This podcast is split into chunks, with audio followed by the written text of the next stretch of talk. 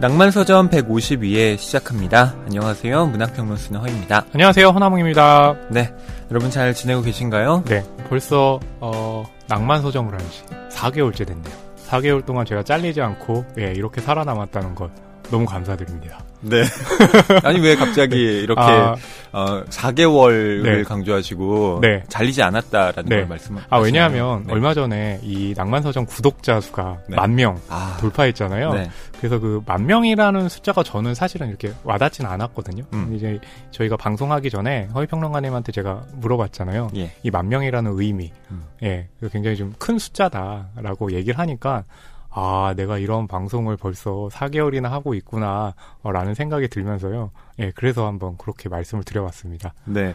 제가 9,000명을 돌파할 때부터, 네. 아, 이게 언제 만 명이 될까. 네네. 매일 들어가서 네. 체크를 해봤거든요. 일종의 아홉수. 아, 이걸 넘겨야. 네. 뭔가 좀, 네. 어, 새로운 변신이 가능하지 아, 않을까. 네. 뭐 이런 생각도 했어요. 네. 근데 이제, 음. 예, 만 명이 돌파가 됐고요. 그럼 이제 변신하는 건가요? 음, 더 낮게 네. 예, 저희가 해야죠. 무쇠팔, 무쇠다리.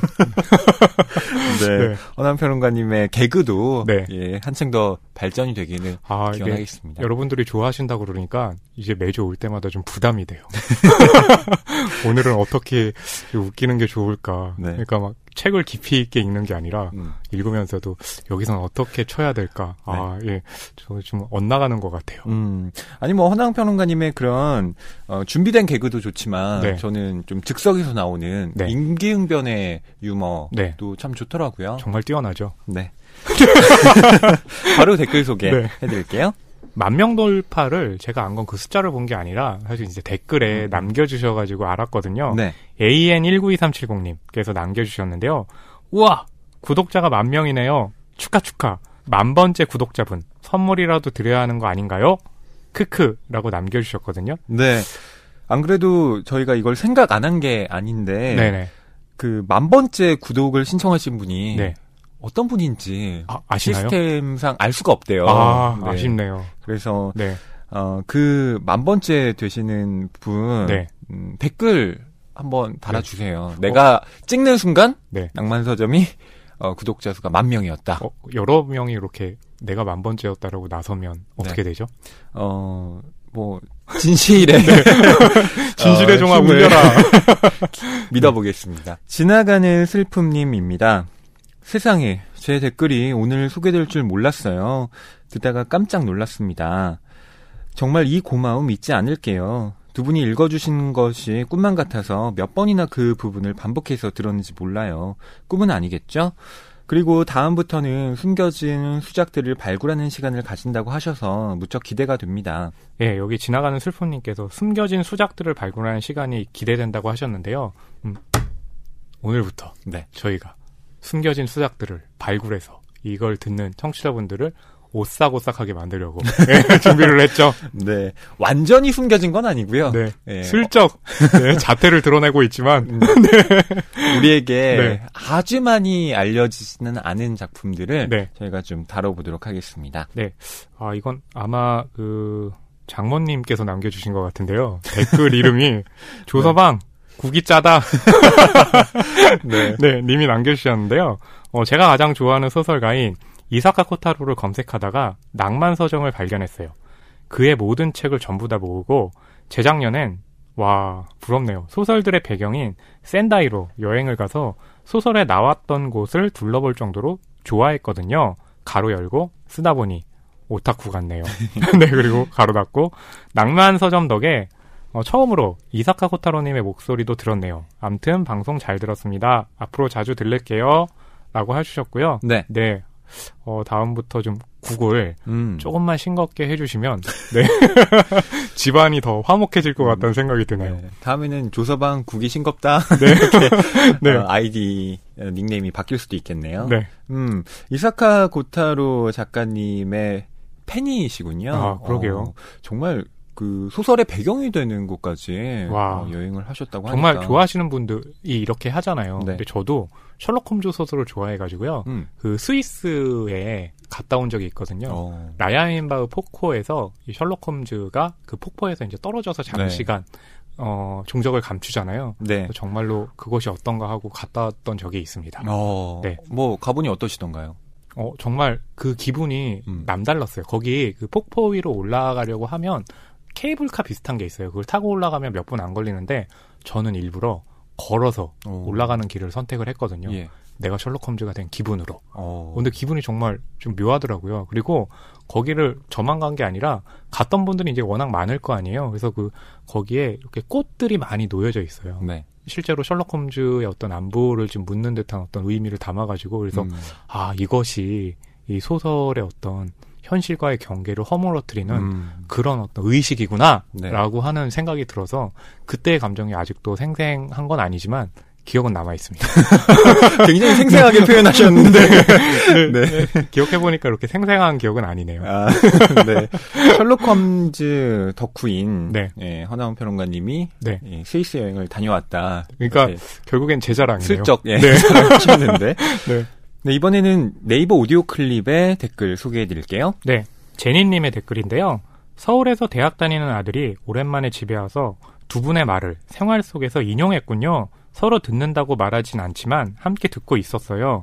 이과생이라 문학을 멀리할까 걱정했는데 안심이 됩니다. 네, 정말 어... 어머니의 마음이 느껴지는 그런 네. 댓글이죠. 어 이렇게 네. 서로 말은 하지 않지만 네. 우리가 같은 방송을 네. 듣고 있다라는 그렇죠. 걸 어, 언급해 주셨는데요. 말하자면 그 초코파이의 네. 낭만서점 버전이네요. 말하지 않아도 알아요. 네. 어, 구영탄님께서는 네. 아, 그리고 허나몽 평론가님의 텐션 네. 너무 사랑합니다. 아, 라고 댓글 남겨주셨어요. 네. 네. 아, 저... 네. 저에게 또 이렇게 애정 고백 해 주시고, 음. 어, 감사합니다. 아, 네. 어떤 텐션일까요? 그러게요. 네. 제가 좀 아슬아슬하게 하죠, 유머를. 네. 구영타님께서 그 앞에 댓글을 또 다셨는데요. 음, 낭만 서점을 알게 된 지 얼마 되지 않은 구독자입니다. 처음 낭만 서점을 듣고 난 뒤 제 감정은 뭐랄까. 어릴 적 사우디에 근무하던 삼촌이 가방 가득 미제 초콜릿과 전동 연필깎이를 들고 돌아오신 밤과 같았습니다. 이게 어떤 느낌일까? 선물 같다. 네. 말하자면 음. 어, 제가 그 사우디에 근무했던 그 삼촌의 음. 역할인 거네요. 아니 미제 초콜릿 역할. 그러니까 미제 초콜릿과 네. 전동 연필 깎기는 허위평론가님. 네. 아니, 아닙니다. 네. 정말 제 인생에 몇 번 안 되는 큰 기쁨이었습니다. 아, 그런 감사합니다. 애정 고백이라니요. 네, 정말 음. 이런 글 읽으면 마음 뭉클해지는 면이 있습니다. 음. 네, 너무 감사합니다. 구영타님 정말 감사드리고요. 앞으로도 허나운 평론가님과 제가 오랫동안 네. 방송 네. 진행할 수 있도록 예, 노력하겠습니다. 저희 댓글 달아주신 분 중에 책 네. 선물 받으실 분들 네. 말씀드릴게요. 어, 장모님의 어, 사랑이 느껴지는 네, 분 댓글이었죠. 조서방, 국이 짜다! 님과 저희에게 또 사랑 고백해 주셨던 구영탄님께 책 선물 드리도록 하겠습니다. 네, 책 받으실 분들은요, 북뉴스 골뱅이 교보북.co.kr로 책 선물 받으실 주소와 연락처 남겨주시길 바랍니다. 책이 가득한 소설을 사랑하는 책방. 이곳은 낭만 서점입니다.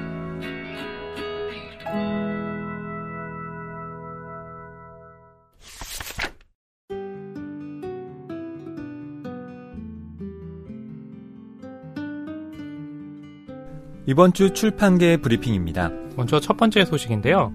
음, 저희도 한번 이렇게 특집 멘부커 특집 하면서 이 50주년 기념으로 어떤 작품이 받을까라고 이제 어, 궁금해했던 적이 있었는데요. 어, 보도가 나왔습니다. 서울경제 보도고요. 제목은 English Patient 황금 맨부커상 받았다. 네, 기사를 알려드리면요. 스리랑카계 캐나다 작가인 마이클 온다체의 소설 English Patient가 50년째를 맞은 맨부커상 수상작 중 최고작으로 선정됐습니다. English Patient는 최고를 의미하는 황금 맨부커상의 영예를 안은 건데요. 2차 세계대전 중 주인공들의 사랑과 갈등, 그리고 치유의 과정을 그린 소설 English Patient는 지난 1992년 맨부커상을 받았던 작품으로 또 유명하기도 하죠. 맨부커상의 심사위원 중 한 명인 소설가 카밀라 샴지는 온다체의 작품에 대해 비범한 언어이다. 미스터리가 가미된 구성. 그리고 캐나다인 간호사와 인도인 폭발물 처리 전문가, 헝가리인 고고학자 등과 같은 강렬한 캐릭터가 결합돼 있다고 평가를 했습니다. 네, 잉글리시 페이션트가 황금 네. 맨부커상을 받았군요. 네. 음, 축하를 전하면서 네. 동시에 저희 예측이 네. 다 빗나갔다. 아, 네. 것도 네. 다시 한번 확인하게 됩니다. 네, 그 세 분의 전문가들 실망이네요. 아, 거기에 허남웅 평론가님도 네. 계셨잖아요. 저는 어, 제 3자로 들어왔기 때문에 네. 아, 이럴 때만 발을 그쵸. 쏙 빼시는군요. 허희 평론가님, 구환회 MD님, 정희연 작가님 실망입니다라고 말씀드리겠습니다. 네. 두 번째 소식입니다. 경기도 일반인 책 출간 프로젝트 경기 히든 작가 원고 공모한다 라는 제목의 기사입니다. 브릿지 경제 보도인데요. 경기도가 지역 출판 문화 활성화의 일환으로 진행하는 일반인 책 출간 프로젝트 경기 히든 작가의 원고를 오는 8월 1일부터 15일까지 모집합니다. 경기 히든 작가는 주변의 평범한 일상에 숨어있는 작가를 찾아 응원한다는 기획 취지 아래 일반인의 원고를 책으로 출간하는 독립출판 프로젝트인데요. 출판 경험이 없는 경기도민이라면 누구나 응모할 수 있습니다. 공모 분야는 수필, 단편 소설, 그림책 3개 분야로 심사를 통해 3편씩 뽑아 최종 9편이 출간 지원을 받게 됩니다. 선정작은 글쓰기 교육을 비롯해 원고 편집부터 최종 결과물이 나올 때까지 전 과정을 지원받는다고 합니다. 네, 어, 경기도에 계신 분들 중 이렇게 작가의 꿈을 꾸시는 분이 있다면 이 기회를 어, 활용하는 것도 굉장히 좀 좋은 어떤 방법처럼 보이네요. 네, 경기도에 또 파주, 어, 파주 안에 출판 도시가 있잖아요. 네. 그래서 경기도가 또 이런 히든 아, 작가 아, 네. 공모를 어, 하는 것 같은데요. 음. 어, 경기도에 네. 지금 살고 계신 분들 네. 예, 한번 지원해 보셔도 좋을 것 같습니다. 이상 이번 주 출판계 브리핑이었습니다. 오싹오싹 특집 3부작. 그 첫 번째 시작은 라이오넬 슈라이버 작가의 케빈에 대하여입니다. 아, 오싹오싹. 이러니까 으시시한 느낌이 드는데 사실 저희가 지금 이 녹음하고 있는 스튜디오는요. 네. 굉장히 덥습니다. 근데 이 작품 덕분에 네. 오싹오싹한 느낌이 들어요. 어 그리고 실제로 읽으면서 음. 모골이 송연하다라는 네. 얘기를 하잖아요. 예. 예, 정말 제 주변에 이런 인물이 있다면 나는 어떻게 감당할 수 있을까? 어떻게 대처를 해야 될까? 음. 라고 생각을 하면 사실 그렇게 딱히 해답이 떠오르지 않아서 더 좀 무섭게 다가온다고 할까요? 네. 그런 느낌이었습니다. 제가 이 오싹오싹 특집의 첫 번째로 케빈에 대하여를 고른 건 네. 정말 탁월한 선택이다라고 네. 판단을 했던 건 뭐냐면 지금 자랑하시는 건가요? 어 이건 제가 네. 선택을 한 건 아니고 네. 저희 PD님이 네. 아 그렇죠. 예 고르신 건데 네. 어, 이 책을 읽으면서 네. 제가 우선 뭐 그런 좀 공포스러운 느낌을 음. 받은 건 두말할 것도 없고요. 네. 음, 이 책이 이제 두꺼우니까 아, 네. 읽어 나가면서 공포스러웠다. 아니요. 어, 시간이 이제 네. 제가 이 책을 읽다 보니까 네. 어느새 어, 완독을 하고 났더니 음. 한 새벽 2시 아, 정도가 네. 됐더라고요. 그리고 잠자리에 들었는데 네. 와 다음날 네. 아침에 일어날 때까지 네. 케빈이 네. 제 머릿속에 계속 등장하는 아, 거예요. 그렇죠. 네. 그래서 어 정말 잠을 음. 제대로 설쳤습니다. 아, 그렇죠. 네. 사실 케빈이라고 하면 저의 세대에게는 네. 케빈은 12살. 이라는 드라마가 있었거든요. 네. 거기에 나오는 케빈이 대명사처럼 이렇게 머릿속에 그려졌거든요. 네. 근데 케빈에 대하여가 영화로 먼저 나왔었잖아요. 네. 저는 영화로 먼저 접했는데 그걸 보면서 케빈에 대한 이미지가 완전히 달라진 거예요. 음. 그래서 저는 이 영화를 만든 린 램지 감독이 케빈은 12살에 대한 이미지를 실제로 이용한 건가? 라고 해서 인터뷰를 찾아봤는데 네. 그렇지는 않더라고요. 음. 그러니까 드리고 싶은 말씀은 그럴 정도로 이 케빈에 대하여가 남긴 어떤 그런 이미지가 너무나 아, 강렬했다는 그러니까요. 거죠. 예. 네. 그래서 오싹오싹 특집 여러분 네. 어, 이 책을 읽고 난뒤 네. 꿈자리가 좀 뒤숭숭할 수 있다. 아, 네. 어, 미리 경고의 말씀드립니다. 제가 혼자 살잖아요. 예. 네. 그래서 케빈에 대하를 읽으면서 어, 무섭더라고요. 음. 잠자는데. 별로 안 무서워하셨던 아, 것 같은데. 네. 네.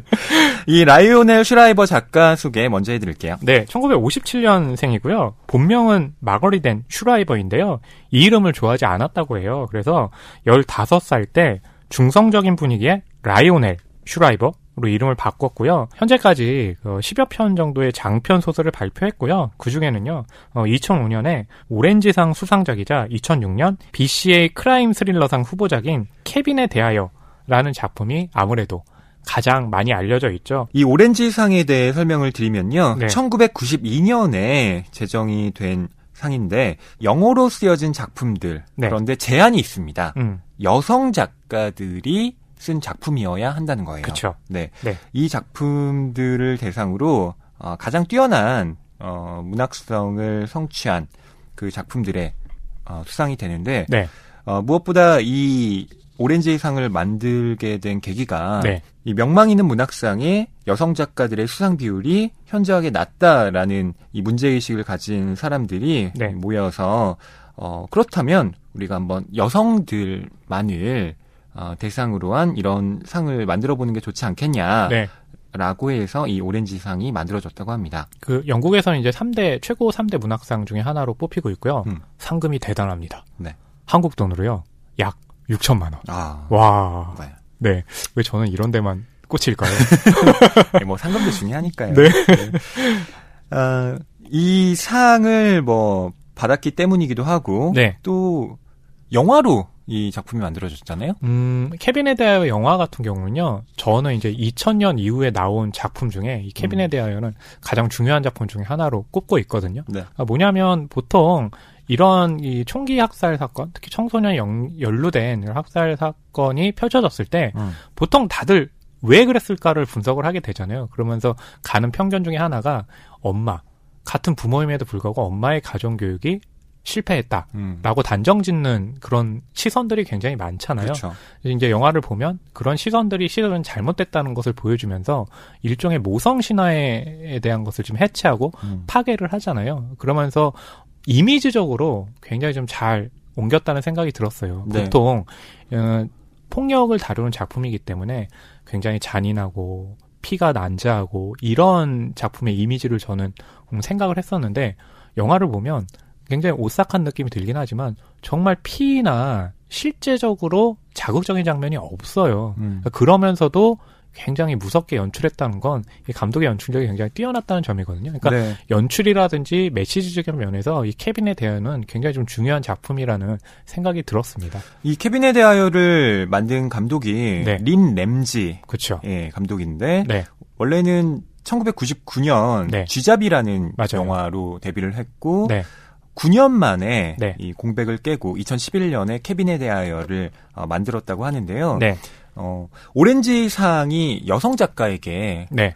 수상하는 상인데 네. 이걸 또 여성 감독이 옮겨냄으로써 네. 어, 주인공의 심리를 탁월하게 맞아요. 예, 표현했다라는 평을 받는다고 하더라고요. 그리고 주연 배우가 유명하죠. 틸다 스윈튼이 있고 사실 틸다 스윈튼의 연기는 뭐 뛰어난 거는 말할 것도 없고 이 영화에서 정말 발견이라고 할 수 있는 배우는 아무래도 이 케빈을 연기한 에즈라 밀러였겠죠. 음. 이 작품이 이제 영화로 첫 연기 데뷔였거든요. 영화로는. 네. 근데 보고 있으면요. 어, 정말 처음에 왔을 땐 네. 뭐 저런 저 아유 저런 게 이런 어, 생각이 들 정도로 생략된 말에 뭐가 네. 이 처리가 네. 되는 것 같은데 그러니까 그럴 정도로 강렬한 연기를 펼친 거죠. 그래서 네. 틸다 스윈턴도 처음에 이 케빈 역의 에이즈라 밀러가 캐스팅했다고 했을 때 음. 외모적으로 봤을 땐 자신이 이제 소설로 읽은 음. 그 케빈하고 굉장히 이미지는 비슷해 보였대요. 근데 음. 연기는 처음이잖아요. 영화로 하는 예. 연기는 그래서 과연 저 애송이 같은 배우가 음. 그러니 강렬한 연기가 될까라고 했는데 웬걸 연기를 하다 보니까 틸다 스윈턴 자신도 이 에즈라 밀러가 갖고 있는 어떤 에너지에 대해서 감당하기 힘든 순간이 있었대요. 네. 그럴 정도로 굉장히 인상적인 데뷔를 했던 거죠. 이제 소설 케빈에 대하여 줄거리는 제가 간략하게 말씀드릴게요. 네. 어, 이 책은 소년원에 갇혀 있는 케빈의 엄마 에바가 남편 프랭클린에게 2000년 11월부터 2001년 4월까지 쓴 편지로 이루어진 소설입니다. 이른바 서간체 소설이라고 하죠. 편지에는 여러 이야기가 적혀 있는데요. 이 에바가 프랭클린을 만나기 이전에 여행가로 활동하면서 살아왔던 이력, 또 에바가 그 경험을 바탕으로 여행 회사를 차린 것, 프랭클린과 결혼하면서 아들 케빈을 가졌던 이야기들, 어, 이런 내용들이 담겨 있는데요. 또 이 편지에는 아들 케빈과 엄마 에바의 치열하면서도 섬뜩한 신경전이 고스란히 쓰여 있습니다. 이 책의 원제는 우리는 케빈에 대해 이야기할 필요가 있다인데요. 지금부터 에바의 이야기를 따라서 케빈에 대한 이야기 나눠보도록 하겠습니다. 자, 케빈에 대한 이야기를 하려면 네. 음, 그의 짝패라고 할 수 있는 네. 엄마 에바 이야기를 안 할 수가 없어요. 그쵸. 음, 이 에바 여행을 워낙 자주 다녔던 네. 음, 자유롭게 살았던 네. 음, 그런 삶의 이력을 갖고 있죠. 그래서 여행사까지 차려가지고 CEO 역할을 하고 있고, 어, 여기서 이제 소개되기를, 원래 여행 그 책 서적 관련해서는 롤리 플래닛이 가장 유명하잖아요. 네. 롤리 플래닛에 대항해가지고 또 이 극중의 에바가 그런 여행사를 차리면서 여행 관련한 정보도 하는 걸로 그렇게 나와 있거든요. 네. 어, 말하자면, 음, 굉장히 좀 자유로운 영혼. 이래서 아이를 낳는 것에 대해서도 사실은 좀 갈등이 있었죠. 네. 예, 그럴 정도로 여행을 좋아했다라는 인물로 어, 설정이 돼 있습니다. 네. 이 편지가 2000년부터 2001년까지 쓰여졌는데 그렇죠. 이 에바의 이야기는 훨씬 이전을 다루고 있어요. 맞아요. 그러니까 에바의 젊은 시절 그리고 음. 케빈이 태어난 해가 1984년이거든요. 맞아요. 그러니까 에바가 실제로 뭐 여행을 다니고 했던 건 어 뭐 1960년대 라고 볼 수가 있죠. 음, 그러니까 굉장히 좀 일찍이 음. 그 여행과 관련해서는 일찍 눈을 떴고 어 여행을 좋아하는 사실 배경도 있죠.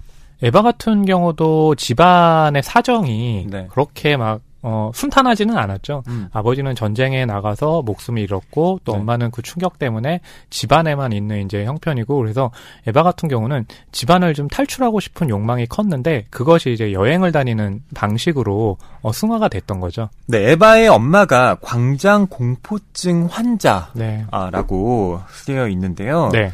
어떻게 보면 이 에바가 네. 여행가를 꿈꿨던 건그 네. 엄마에 대한 반작용이라고 그렇죠. 볼 수가 있겠죠. 맞아요. 음. 음, 그리고 오빠도 있었죠. 네. 근데 오빠에게서도 큰 어떤 보살핌이라든지 음. 이렇게 함께 한다는 그런 어, 남매 같은 것도 많이 느끼지는 못했다는 것이 이 책에 또 드러나기도 합니다. 네. 저희가 이 에바의 어린 시절, 네. 또 에바 엄마의 관계를 말씀드리는 이유는 네. 나중에 케빈에 대한 이야기를 할 때, 네. 어, 이 부분이 관련이 되기 때문입니다. 그렇죠. 그리고 에바와 케빈의 관계, 그리고 에바와 에바의 엄마의 관계. 사실 보면 비슷할 수는 있는데요. 그 결과가 좀 다르게 나타나는데 그 과정에 대해서 우리는 어떤 선입견들을 좀 갖고 있어가지고요. 그 부분에 대해서도 좀 얘기를 해볼 어떤 의미가 있어 보이고요. 어, 그리고 보통 이제 미국에서는 결혼을 하면 자식들이 남편의 성을 따르는 경우가 많은데 네. 케빈 같은 경우는 엄마, 그러니까 에바의 성을 따르거든요. 그 성이 어, 발음이 굉장히 좀 독특합니다. 카차두리안이라고 네. 하거든요. 아르메니아계이고요. 음. 어, 그래서 그런 부분도 좀 흥미로워요. 케빈이 그렇죠. 엄마의 성을 가지고 있다는 부분도. 음. 어, 에바 카차 두리안이 네. 예, 정확한 이 성과 이름인데 그렇죠. 케빈은 케빈 카차 두리안입니다. 맞아요. 예. 어, 이게 좀 의미심장하게 느껴지는 아. 이유는 이 아버지 프랭클린이 네, 플라스켓. 성을 네. 케빈이 이 플라스켓을 따르지 않고 네. 에바가 자기의 성을 물려주려고 했다. 네. 그만큼 케빈에 대한 어떤 애착을 드러냈다라고 그렇죠. 볼 수도 있는데 맞아요.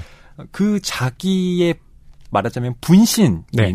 케빈이 자기와 가장 적대적인 아이가 된다라는 것. 그렇죠. 이것도 좀 아이러니하게 맞아요. 느껴지죠. 그리고 케빈 카차두리안을 음. 앞 글자만 대문자만 떠서 하면 또 KK라고 네. 하는데 KK라고 했을 때 소총 이름 같기도 하고 음. 또 KK단 있었잖아요. 그런 지금 백인 우월 단체. 그렇죠. 그래서 그런 식으로 뭔가 이렇게 공포와 연결되는 부분이 있어가지고요. 그 이름이 갖는 함의도 굉장히 좀 흥미롭습니다. 네.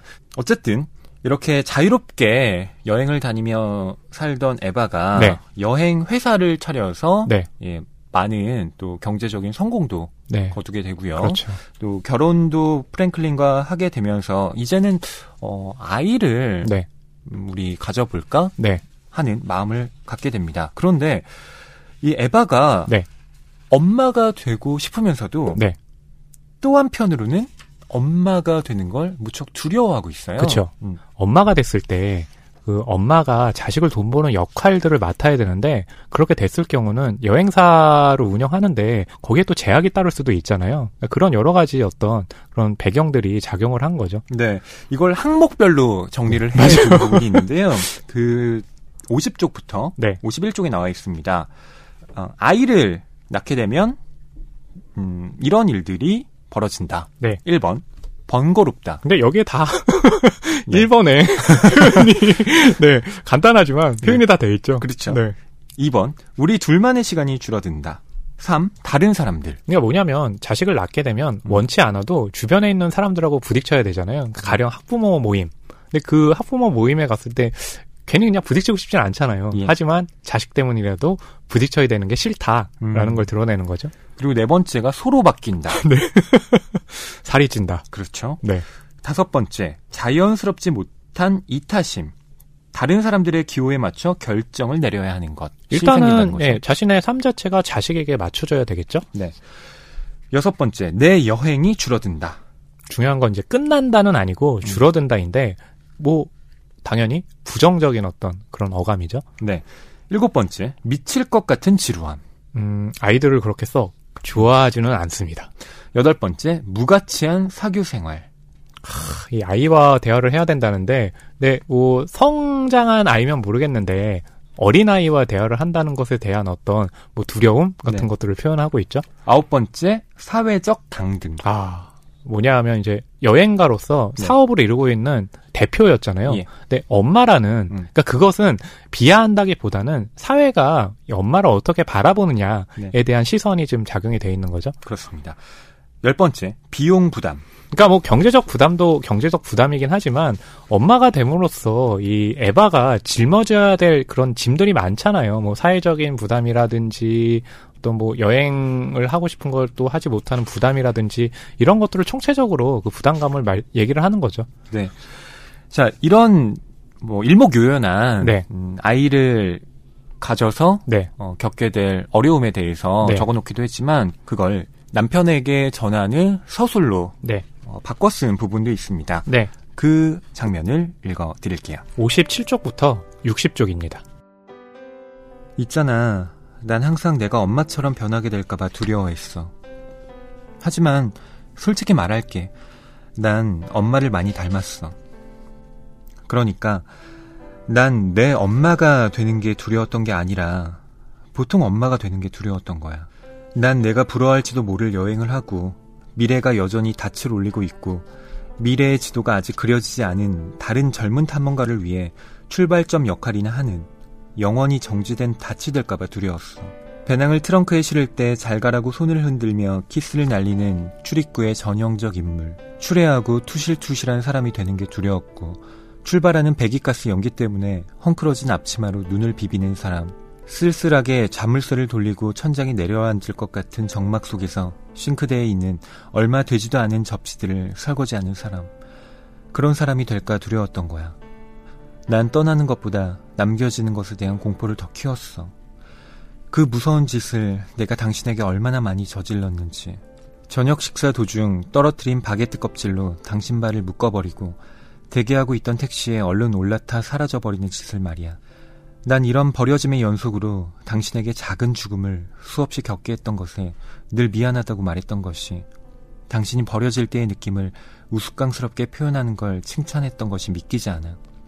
프랭클린, 난 아기 갖는 걸 극도로 두려워했어. 임신하기 전 아기 양육에 대한 내 상상, 잠자리에서 미소 짓는 승무원에 대한 동화를 읽어주고, 늘어진 입에 질척거리는 것을 먹여주는 건 다른 사람들의 그림과 다르지 않았던 것 같아. 내가 두려웠던 건 폐쇄되고 돌처럼 차가운 내 본성, 나 자신의 이기심, 관대함의 부족, 내 안에 머물면서 두터워진 억울함의 장력을 증명할 수 있는 것과 마주하게 되는 거였어. 내가 아무리 페이지 넘기기에 관심이 있다 해도 다른 누군가의 이야기에 가망 없이 올가매일 거란 예감은 날 몹시도 당혹스럽게 만들었지. 그리고 난 날 낚아챈 것이 바로 그 공포였다고 확신해. 사람을 뛰어내리도록 부추기는 절벽에 튀어나온 바위처럼 말이야. 그걸 극복할 수 없다는 사실이, 그것에 아무런 매력도 느낄 수 없다는 사실이 결국 내게 그 일을 하도록 유혹한 거였어.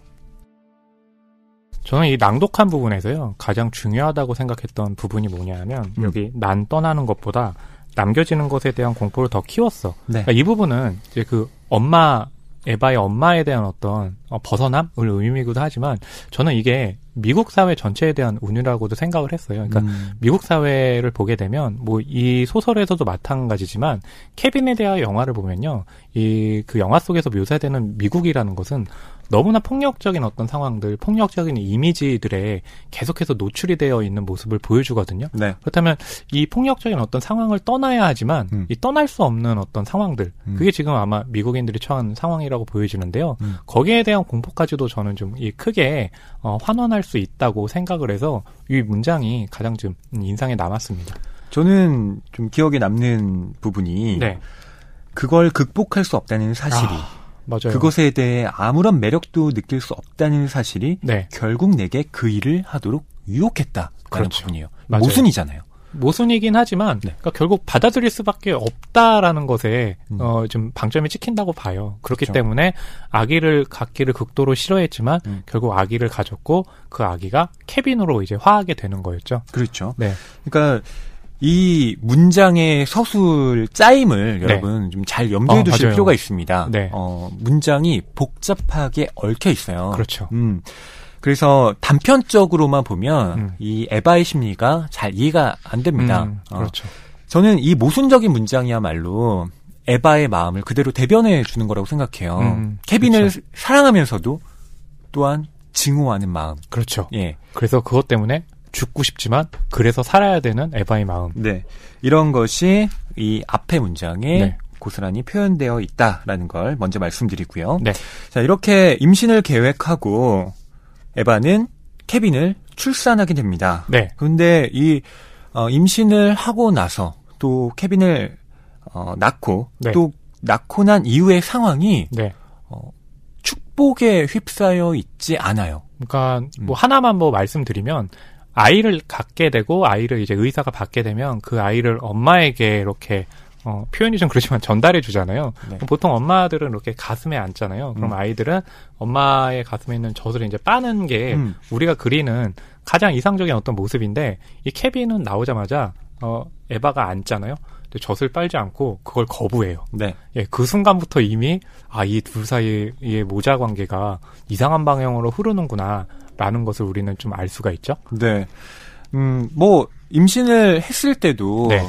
이 아이가 지금 내 뱃속에 있다는 것 네. 거기에 대해서 행복감을 느끼기보다는 맞아요. 이물감을 그렇죠. 이 에바가 느끼고요. 네. 그리고 출산을 할 때도 그 진통의 시간이 너무 아, 길었잖아요. 그렇죠. 네. 네. 그래서 케빈을 낳는다는 게 음. 어, 아름다운 일로 기억되는 것이 아니라 네. 내 한계와 마주하는 일이었다라는 네.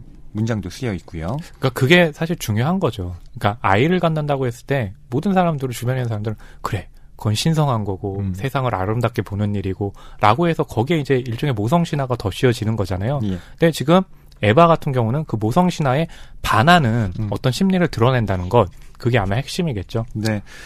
케빈을 낳고 나서 케빈을 처음으로 안았을 때 에바가 어떤 느낌을 가졌는지 그 부분 지금부터 읽어보겠습니다. 네, 133쪽부터 134쪽까지 낭독입니다. 라인스타인 박사는 내 가슴 위로 아기를 들어 보인 다음 애써 상냥하게 그 작은 생명체를 내려놓았어. 난 박사가 작업한 결과를 보게 된 게 기뻤지. 케빈은 축축했고 목과 팔다리 안쪽엔 피로 주름이 져 있었어. 난 머뭇거리면서 케빈의 몸을 어루만졌어. 순간 일그러진 케빈의 얼굴이 언짢은 표정을 짓더군. 케빈의 몸엔 힘이 없었고 난 아무 열의도 없는 이 아기가 무기력하다는 사실만 알 수 있었어. 젖을 빠는 건 인간의 몇 안 되는 본능 중 하나인데 케빈은 커다래진 내 갈색 젖꼭지에 입술이 닿는 순간 불쾌하다는 듯 고개를 돌려버렸어. 카페테리아의 우유 분주기처럼 양껏 젖이 나오지 않을 수 있다는 경고를 이미 여러 차례 들었지만 난 계속 시도했어. 그래도 케빈은 거부했고 다른 쪽 젖꼭지도 거부했지. 그래도 난 기다렸어. 숨이 차는데도 계속, 또 계속해서. 하지만 난 생각했어. 그래, 사람들이 하는 말에 귀를 기울이자. 프랭클린, 난 기분이 멍했어. 복잡한 식기 서랍을 뒤지며 감자깎기를 찾는 것처럼 난 설명할 방법을 찾을 수 없는 이 새로운 감정 때문에 내 안에서 계속 허우적거리고 있었어. 횡댕그렁한 곳을 다 뒤져도 다른 것들을 다 치우고 찾아봐도 감작깎기는 없었어. 하지만 감작깎기는 언제나 서랍 안에 있어. 아름다워. 내가 중얼거렸어. 난 텔레비전에 나오는 대사를 따라하고 있었어. 안 와도 돼? 당신이 수줍게 물었지. 난 아기를 들어 올렸어. 내 가슴 위에서는 불쌍하게 꿈틀대던 갓난아기 케빈이 당신의 목엔 팔을 감더군. 진짜 보호자를 만난 것처럼 말이야. 눈을 감고 우리의 갓난아들을 뺨에 밀착시키고 있는 당신 얼굴을 보면서 난 깨달았어. 내 말이 너무 경박하게 들리지 않는다면 그때 난 감작깎기를 찾은 거였어. 그건 너무 불공평해 보였지. 당신은 분명 표현하기 힘든 경이로움이 목구멍 끝까지 차올랐을 거야. 내가 일어나 앉자 당신은 마지못해 케빈을 내게 돌려줬고 바로 그때 케빈이 악을 쓰며 울기 시작했어. 여전히 내 젖을 거부하는 아기를 안고서 난 내 열 번째 생일 파티 때 느꼈던 짜증이 다시금 밀려오는 걸 느꼈지. 우린 이곳 방 안에서 아무 할 말도 아무 할 일도 없는 것 같았어. 그 몇 분 사이에 케빈은 울부짖다가 늘어졌다가 짜증에 몸을 비틀었지. 끔찍하게도 난 이 아이가 벌써부터 지루해야 한다는 걸 직감할 수 있었어. 아기를 낳은 직후 네. 음, 가장 먼저 네. 그 아기의 어, 경이로움을 네. 느끼는 것이 산모잖아요. 네. 그러니까 당연하다고 생각을 하죠. 음. 네, 그렇게. 엄마가 이제 그런 감정을 가질 거다라고 그렇죠. 생각을 하는데, 어, 에바는, 사실 에바도 그렇게 하려고 했는데, 케빈은 그렇지 않았죠. 근데 그렇죠. 사실은 이 부분이 굉장히 중요한 게, 우리는 이 케빈이 이제 후에 저지르는 어떤 사건이 있는데, 음. 그것의 잘못이 지금 보고 있으면, 그래, 엄마를 싫어하는 케빈. 그러니까 케빈이 왜 엄마를 싫어할까를 생각하면서 엄마가 잘못 키웠기 때문일 거야 라고 그냥 추론을 하죠. 너무나 쉽게. 네. 왜냐하면 아이를 양육하는 건 엄마의 책임이 커. 음. 라고 우리는 다들 생각을 하니까. 네. 근데 사실 그런 것들은 아닌 거죠. 케빈은 그렇게 태어났던 거죠. 음. 이게. 그리고 그런 부분을 지금 바로 보여주고 있는 거죠. 근데 케빈이 그렇게 태어났다라고 이좀 단언하기가 어려운 것이 네. 이 부분에 보면 지금 에바한테는 네. 어, 경계심을 보이는 이 네. 아이가 아버지에게는 지금 목을 감고 네. 진짜 보호자를 만난 것처럼 네. 음, 체온을 나누고 그쵸. 있다.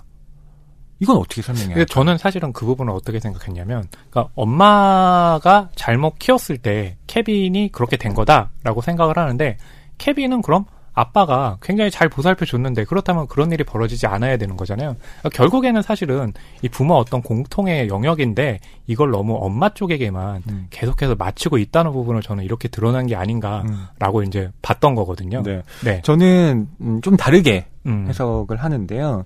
이건 철저하게 에바의 시점에서 서술이 되고 있는 음, 편집이잖아요. 그렇죠. 그러니까 프랭클린과 케빈이 정말 그러한 유대감을 나눴다 라고 음. 보는 건 음. 에바의 시각에서일 뿐이에요. 음, 그렇죠. 어, 맞아요. 정말로 케빈이 어, 아버지인 프랭클린에게 어, 이렇게 어, 유대감을 표현했을까?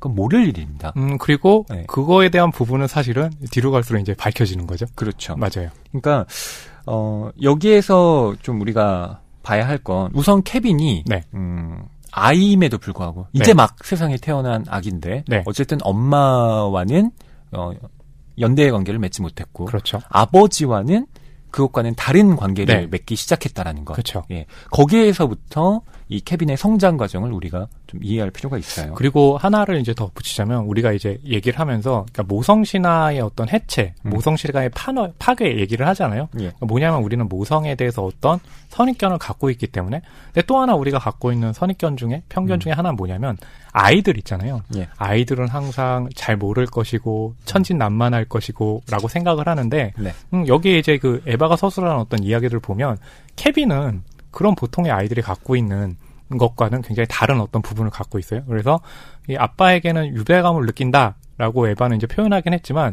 그 유대감이라는 것이 정말로 이 케빈이 날 때부터 아빠에게 유대감을 정말로 느껴서 자연스럽게 한 것인지 아니면 그것이 음, 이 표현이 좀 그렇긴 하지만 계산된 것인지에 대한 부분도 굉장히 좀 애매해요. 어, 거기에 대해서는 저희가 뒤에 또 네. 내용을 더 살펴보면서 맞아요. 좀더 논의를 해보도록 하고요. 근데 케빈이 네. 이제 막 세상에 태어난 아기인데 네. 뭐 태어난 지 뭐 1분도 안된 네. 이야기가 네. 계산적으로 엄마에게는 적대하고 네. 계산적으로는 아빠에게 했다?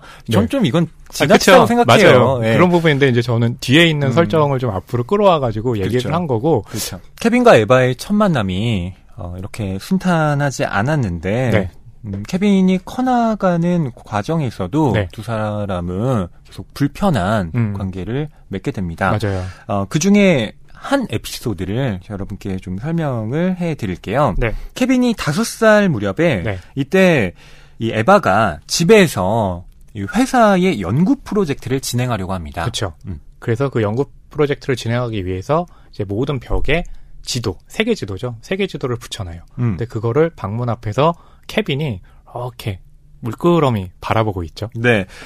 지금 에바가 경영하고 있는 회사가 네. 어, 여행 예, 기획을 하는 기업이잖아요. 맞아요. 그러다 보니까 이제 새로운 이 여행지도 개발을 해야 되겠고 맞아요. 그러려면 한눈에 어, 이 세계를 조망할 수 있는 네. 어, 그런 공간을 만들어야 하는데 네. 그걸 에바가 정말 꼼꼼하게 맞아요. 정말 많은 노력을 네. 여기에 쏟았다라고 언급을 하고 있어요. 그러니까 그렇게 된 배경 중에 또 하나가 물론 회사의 사정도 있지만 어, 케빈을 낳고 나서 음. 에바는 계속해서 그런 엄마라는 역할 그리고 어, 계속 세계 여행을 하고 싶고 회사를 운영하고 싶은 마음이 있잖아요. 예. 그러니까 그런 어떤 마음의 부분들이 자기 방에 지도를 놓는 방식으로 또 드러나고 있는 거죠. 네. 이제 이 자기만의 방을 완성한 에바가 케빈과 어떤 대화를 나누는지 그 장면 읽어볼게요. 245쪽부터 249쪽입니다. 누구나 자기만의 방이 필요해. 방을 갖는다는 게 어떤 건지 아니? 음, 이건 엄마 방이야. 누구나 자기의 방을 특별하게 만들고 싶어 하지. 엄마는 아주 많은 곳을 여행했고, 이 지도들은 그 여행들을 떠올리게 만들어. 너도 언젠가 네 방을 특별하게 만들고 싶을 때가 올 거야. 네가 원한다면 엄마가 도와줄게. 특별하게가 무슨 말이야? 케빈이 팔꿈치 하나를 끌어안고 묻더군. 늘어뜨린 다른 한 손엔 물총에서 물이 뚝뚝 떨어지고 있었지. 물총은 갈수록 심각하게 물이 샜어. 부르퉁한 중력은 그 애가 거기 있는 걸 결코 잊을 수 없게 만들었고 그 애가 아무 말을 하지 않는다 해도 그 애는 항상 보고 있었어. 그건 성격 같은 거야. 네가 갖고 있는 물총 같은 거 그게 네 성격의 일부야. 난 내가 가장 좋아하는 카프칸을 네가 망쳐놓았던 일 같은 게 네 성격의 일부야. 라는 말은 하지 않았어. 다섯 살이 다 되도록 귀저귀에다 똥을 싸는 일 같은 것 역시 성격의 일부라는 말도 하지 않았고. 어쨌든 케빈, 넌 고집이 세. 내 말이 무슨 뜻인지 너도 알 거야. 난 벽에 쓰레기들을 붙여야 해. 기만하는 소리 같더군. 하고 싶지 않으면 하지 않아도 돼. 하고 싶지 않아. 좋아. 우린 네가 하고 싶지 않은 것 하나를 더 발견한 거야. 넌 공원에 가는 걸 좋아하지 않고 음악 듣는 걸 좋아하지 않고 먹는 걸 좋아하지 않고 레고를 갖고 노는 걸 좋아하지 않아. 엄만 네가 조금 노력하면 좋아하지 않는 게 늘어나지 않을 거라고 생각해. 이 지척지척한 종이들은 다 멍청이야. 그건 방에 쓸 것들이야, 케빈. 다른 사람들이 신경 쓸 게 아니라고. 네가 내 지도들을 멍청이라고 생각해도 난 상관하지 않아. 내가 그것들을 좋아하니까. 그건 다 쓰레기들이야. 엄마는 새로 하는 조사가 좋아. 그리고 지도를 아주 좋아하지. 엄만 이 모든 것들을 사랑해. 멍청한 짓이야. 난 걸려온 전화를 끊고 복도로 내려갔어. 내 방문이 닫혀 있더군. 케빈은 벌써 문이 있는 방에서 노는 재미를 알아차렸던 거야. 케빈? 내가 손잡이를 돌리면서 불렀지. 네가 이렇게 조용하면 엄마는 불안해. 내 벽지는 빨간색, 검정색 잉크로 거미줄이 쳐져 있었어. 흡수가 잘 되는 벽지들은 벌써 얼룩이 치기 시작했지. 도배해 놓은 천장도 마찬가지였어. 머리 위에서 뚝뚝 떨어지는 잉크는 내 삼촌이 가장 소중히 여기는 아르메니아 카펫, 우리의 결혼 선물 위에 오점을 남기고 있었고, 방은 화재 경보기가 울린 뒤 물이 살포된 것처럼 엄청나게 거품이 일고 젖어 있어서 물이 아니라 엔진 오일과 체리 하와이안 펀치, 뽕나무 셔벗을 퍼부은 것 같았지. 그것이 보기 흉한 자주색으로 바뀌는 걸 보면서 난 케빈이 크림슨으로 이동하기 전 검정색 인디아 잉크 한 통을 다 썼다는 결론을 내렸던 것 같아. 하지만 케빈은 내 추론에 대해 아무것도 명백히 드러내지 않았지. 그 애는 여전히 남은 빨간색 잉크를 물총에 집어넣고 있었어. 그 앤 내가 도착할 때를 대비해 그 마지막 테이블 스푼을 남겨둔 것 같았어. 그 앤 내 연구 의자 위에 서서 집중한 듯 허리를 굽힌 채 고개를 들어 올려보지도 않더군. 주입 구멍은 작았고 케빈은 그 안을 뚫어지게 쳐다보며 잉크를 부었지만 광을 낸 내 오크나무 책상은 잉크방울들로 넘쳐났어. 그의 손은 흠뻑 젖어버렸고 이제 케빈이 조용히 발표했지. 특별하네. 여러분 허나몽 평론가님이 바로 케빈을 네. 연기했습니다. 굉장히 어떠셨나요? 굉장히 어, 케빈에게 빙의된 연기를 했는데 네. 중간에 NG가 몇 번 났죠. 저는 척킨 줄 알았어요. PD님이 아니 그렇게 말고요. 덤덤하게. 아, 굉장히 덤덤한 연기를 하려고 네. 애쓰셨는데 말이죠. 제가 장르 연기에 좀 능한 것 같거든요. 음. 근데 너무 그 몰입해서 하다 보니까 네. 주변에 너무 불편함을 줬나 봐요. 음. 그게 아마 케빈의 어떤 존재감이겠죠. 어, 캡빈을 연기하면서 네. 이 장면 어떻게 보셨나요? 아, 저는 그 이 대목이 네. 가장 좀 흥미로운 대목이었어요. 이게 영화에도 부분에. 나오잖아요. 예, 뭐냐면 영화에서요, 이 이미지 묘사가 굉장히 미국적이라는 말씀 드렸잖아요. 그렇다면 미국적 이미지가 무엇일까라고 했을 때, 근데 거기엔 조건이 하나 붙죠. 그것이 아까 처음에 제가 말씀드렸던 것처럼 실제적인 폭력을 보여주지 않으면서도 그것이 폭력적인 이미지가 돼야 된다고 했잖아요. 음. 이 영화가 흥미로운 이유 중에 하나가 뭐냐면 지금 우리가 읽어준 대목 중에 이런 부분이 있어요. 내 벽지는 빨간색, 검정색 잉크로 거미줄이 쳐져 있었어. 라고 했을 때 보고 있으면요. 이 이미지가 어, 연상이 되는 그림이 있어요. 잭슨 폴록의 그러니까 액션 페인팅이라고 제가 얘기를 음, 음. 하잖아요. 근데 여기는 잭슨, 잭슨 폴록의 액션 페인팅뿐만 아니라 초반에 보면 에바가 슈퍼마켓에 가는데 거기 보면 앤디 워홀의 케빈 그 캠벨 수프 네. 굉장히 대량으로 있는 모습이 있거든요. 음. 뭐냐면 앤디 워홀 그리고 잭슨 폴록 그리고 또 하나 에드워드 호퍼의 이미지 같은 네. 부분이 연상되는 부분이 있어요. 그래서 설명을 해드리면 지금 그 잭슨 폴록의 액션 페인팅 같은 경우는 물론 미국을 대표하는 이미지긴 한데 그 행위 자체를 폭력적이라고 말하는 사람도 굉장히 많았잖아요. 뭐냐면 남성이 어, 관계했을 때 사정하는 느낌을 준다고 해가지고 그런 비판들이 있어요. 근데 케빈이 그런 것처럼 마치 어, 잭슨 폴록의 액션 페인팅처럼 엄마가 그린 지도 위에다가 막 물감들을 막 여기저기 뿌려놨잖아요. 네. 그리고 앤디 워홀의 캠벨 스프 같은 경우는 대량 생산하고 대량으로 또 그것들을 판매하는 거잖아요. 근데 항상 미국에서 벌어지는 살인 사건들은 대량이에요. 음. 예, 그런 어떤 이미지를 주고 있고 에드워드 호퍼 같은 경우에 이미지는 뭐냐면 병원에 가는 대목이 있잖아요. 근데 거기서 에바가 혼자 있거나 아니면 아무 말 없이 부부가 같이 있어요. 뭐냐면 미국인들은 굉장히 풍요롭게 보이지만 음. 심리적으로는 굉장히 외로운 사람이라는 걸 보여주거든요. 네. 그러니까 그런 이미지들을 이 영화에서 굉장히 잘 활용을 했는데, 근데 그게 영화의 아이디어일 뿐만 아니라 이 소설에서도 그렇게 묘사하는 대목이 굉장히 많이 나와요. 그래서 이 부분이, 아, 저는 이제 린램지가 미국을 어떻게 바라보고 미국을 어떻게 이해하고 있구나, 라는 것을 이제 보여주는 대목으로 봤거든요. 네. 네. 소설의 바로 이 대목을 네. 그러니까 영화적인 이미지로 네네. 아주 세련되게 맞아요. 네, 말씀하신 대로 연출을 네. 한 건데 케빈이 엄마가 지금 어떤 걸 가장 중요하게 여기는지, 아. 뭘 제일 사랑하는지, 네. 그리고 그걸 파괴했을 때 네. 어떤 기분이 들지 다 알고 다 있는 알고. 있는 거예요. 맞아요. 그걸 면밀하게 관찰하고 있다가 그쵸. 엄마가 잠시 어, 자리를 비운 사이에 네. 음, 물총에 물감을 가득 채운 다음에 네. 그걸 사방에 다 뿌려놓은 거죠. 맞아요. 네. 그리고 그 참혹해진 광경을 네. 에바가 이렇게 예, 묘사를 묘사를 하고. 있는 거고요. 심지어 이 아이가 다섯 살밖에 안 됐는데. 네. 네. 음, 여기에서 케빈이 네. 어떤 아이인지가 네. 어, 간접적으로 그렇죠. 예, 증명이 되죠. 그리고 뭐 이런 부분도 케빈의 성격의 한 부분이야. 음. 라고 또 얘기를 하기도 하고요. 그렇죠. 그 사람이 상실했을 때 가장 네. 아픈 부분을 아, 예, 맞아요. 집요하게 공격한다라는 것. 음. 그리고 이제야 특별해졌다라고 말하는 아, 그 그렇죠. 케빈의 마지막 네. 어, 말에서는 어, 섬뜩하죠. 이 아이의 내면은 네. 대체 뭘까?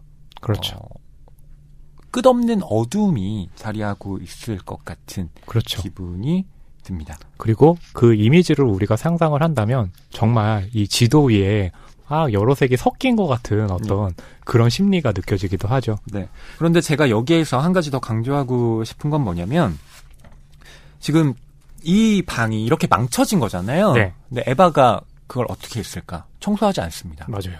그걸 그대로 둬요. 네. 네. 이 부분도 저는 에바가 케빈과 어떤 싸움을 벌이는지 어, 시사해 주는 바가 크다고 음. 보거든요.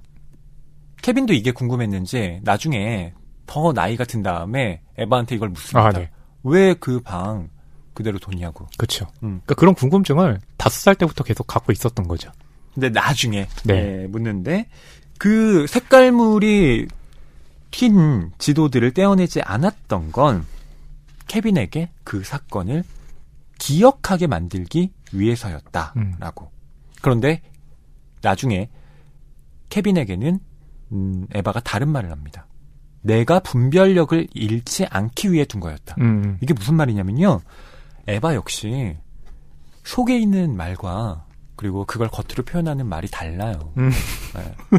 똑같이 말하지 않습니다. 어, 이 부분도 저는 케빈과 에바가 어, 서로를 정말 미워하면서도 얼마나 이들이 닮아 있는지 보여주는 중요한 대목이라고 생각해요. 허나몽 평론가님은 혹시 네. 케빈이 한 행동들 중에 네. 가장 섬뜩하게 느껴졌던 네. 그 장면이 어떤 거였나요? 저는 행동이라기보단 음. 로빈훗 책이었어요. 음, 음. 그러니까 그 로빈훗. 네. 음. 이 아이가 엄마에게 유일하게 어, 호응을 하는 부분이 있거든요. 예. 뭐냐면 로빈훗 책 음. 읽어줄 때이거든요. 음. 그래서 저는 어 이 케빈과 에바에게도 한때 모자로서 행복한 순간이 있었지라고 착각하게 만드는 부분이지만 음. 이 로빈훗을 케빈이 애정하는 이유가 있죠. 네. 네. 거기에 이제 로빈훗이 뭘로 유명하냐면 활을 쏘는 걸로 굉장히 음. 유명하죠. 아마 그 대목에 대해서 아마 케빈은 그때부터 활에 대한 애정을 드러내고 이 활로 인해서 벌어지는 일들이 있잖아요. 그래서 네. 저는 그 대목이 가장 좀 섬찟했고요. 영화에서 보면요. 네. 케빈의 침실방 보면 위에 어, 이렇게 서랍 그 단 같은 게 있어요. 네. 거기 보면 되게 은은하게 로빈 훗 책이 막 보이거든요. 음, 음. 네. 무섭죠? 그러니까 로빈 훗이 네. 그렇게 공포스러운 네.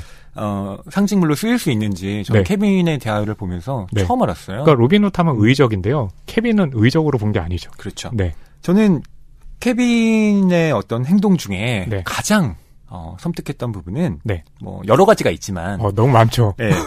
그 중에 하나를 꼽으라고 한다면 네. 음, 케빈이 거짓말을 하는 부분이었습니다. 어떤 거짓말이었죠? 어, 좀 설명을 해드릴게요. 네. 케빈이 뭐 아까도 잠깐 언급이 됐지만 네. 어, 나이가 좀 어느 정도 들었는데도 네. 대소변을 가리지 못해요. 아, 그래서 네. 어, 유치원을 졸업할 무렵까지도 네. 예, 예, 기저귀를 차고 있거든요. 네. 근데 이런 상황에서 그 케빈의 기저귀를 갈아야 하는 건 네. 온전히 에바의 몫으로 남습니다. 네. 음, 그때가 7월이었는데요. 네. 음, 케빈이 이제 어, 대변을 봐서 네. 그걸 이렇게 다 어, 처리를 에바가 해줍니다. 네. 근데 이후에 어 그러고 나니까 한 20분 뒤에 케빈이 또 아, 네. 네. 그 뱃속을 비워낸 거예요. 내 속엔 똥이 너무나 많아. 그러게요. 네. 근데 두 번이나 이렇게 귀조기를 어 갈아줬는데 네. 한 번 더. 그렇죠. 예.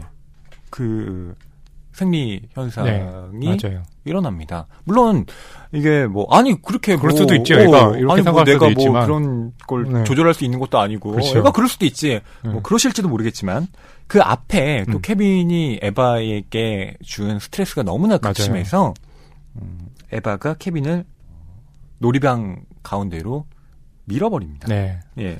그래서 케빈이 예, 바닥에 떨어지면서 팔을 다치게 되는데요. 아.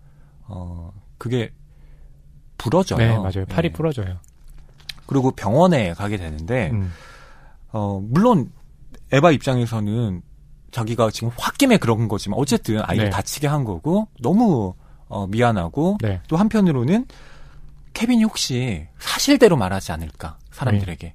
왜냐하면, 엄마가 날 떠밀어서 네. 이렇게 됐다고. 그리고 음. 또 하나 이제 걱정됐던 게 남편 같은 경우는 자꾸 이제 에바가 케빈에게 당하는 것들을 사실대로 얘기해도 남편은 아 왜 애인데 애가 그럴 수도 있지 너무 민감한 방은 아니냐라고 계속 그 관계에서 음, 안 좋은 부분들이 생겼잖아요. 네. 그러다 보니까 이게 더 남편에겐 더 안 좋은 감정으로 갈지도 모르니까 케빈이 사실대로 아빠한테 얘기하면 어떻게 할까 그런 고민이 있었던 거죠. 그렇죠. 그래서 이 에바는 진찰실로 들어갈 때 어, 엄마도 같이 들어가야지. 의사 라고? 했더니, 네. 어, 아니, 엄마는 여기 있으라고 맞아요. 케빈이 단호하게 말합니다. 그래서 아, 혹시 저 애가 지금 의사한테 네. 엄마가 저랬다고 음. 얘기하는 거 아닐까? 또 어, 그렇게 거- 얘기하면 음. 잡혀갈 수도 있죠. 이 그렇죠. 뭐 아동 폭력이니까요. 네, 맞아요.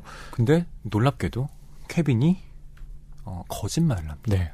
와, 어떤 무섭네요. 거짓말이냐면, 어, 제가 바지에 똥을 쌌는데 엄마가 물수건을 가지러 갔어요. 제가 기저귀 교환대 그 사이에 넘어졌고, 음, 엄마가 나를 얼른 병원에 데리고 온 거예요. 음, 라고. 네. 뭐, 다른 사람들이 의심을 할 만한, 어, 뭐 그런, 그, 빈틈 있는 거짓말도 아니고, 그쵸. 완벽한 거짓말을 맞아요. 해요. 이게 뭘까? 이제 엄마는 어, 케빈에게 음, 책이 잡힌 거죠. 그렇죠. 네. 예. 에바는 그 순간 느낍니다. 아, 내가 이 아이에게 빚을 졌고, 맞아요. 이로 인해서 나는 앞으로 이 아이가 하는 일에 대해서 어떤 제재를 가하기 힘들어졌다라는 음. 사실을요. 속된말로 케빈은 까방권 하나를 획득했는데 음. 아 저도 어 나이가 좀 먹을 때까지 대소변을 가리지 못해서 엄마를 괴롭히게 했던 아, 기억이 있거든요. 때까지? 아, 몇 살 때까지 묻지 마시고요. 저는 이렇게 자기가 다친 행위를 네, 어, 더 큰 자기의 이익을 위해서 네, 어, 거짓말로 바꿀 줄 아는 아이라는 음, 점에서 아, 이 아이가 뭔가 다르구나.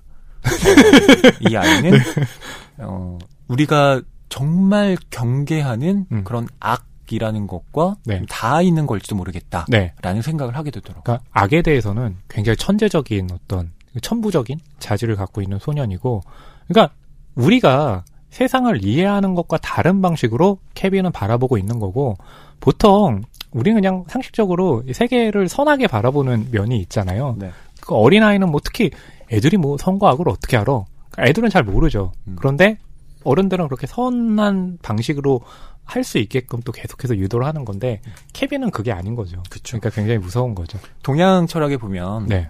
맹자는 성선설을 어, 네, 맞아요. 주장하잖아요. 순자는 성악설. 그렇죠. 네. 또 성무선악설이라는 것도 있고요. 네. 그러니까 어, 그 인간은 선함도 악함도 아닌 백지와 같은 상태다. 네. 아, 뭐 네, 이렇게 그렇죠. 얘기를 하기도 하는데 네.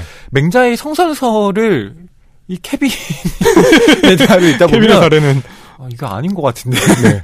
진짜 착한 게 아닌 것 같은데 그러니까- 라는 생각이 예, 자꾸 맞아요. 들어요. 그러니까 저도 케빈의 대화를 읽으면서 이 케빈이라는 인물은 그냥 악하게 태어난 거죠. 근데 그 악하게 태어났다라는 말도 네. 좀 어폐가 아, 그런가요? 있죠. 예. 어떻게 표현하는 게 좀더 옳을까요? 어, 그러니까 다른 음, 다르게 성향. 세상을 본다. 예. 예. 그리고 음. 그것이 세상의 세상은, 관점에서는 악이다. 악으로 예, 그렇죠. 비춰지는, 맞아요. 예. 예.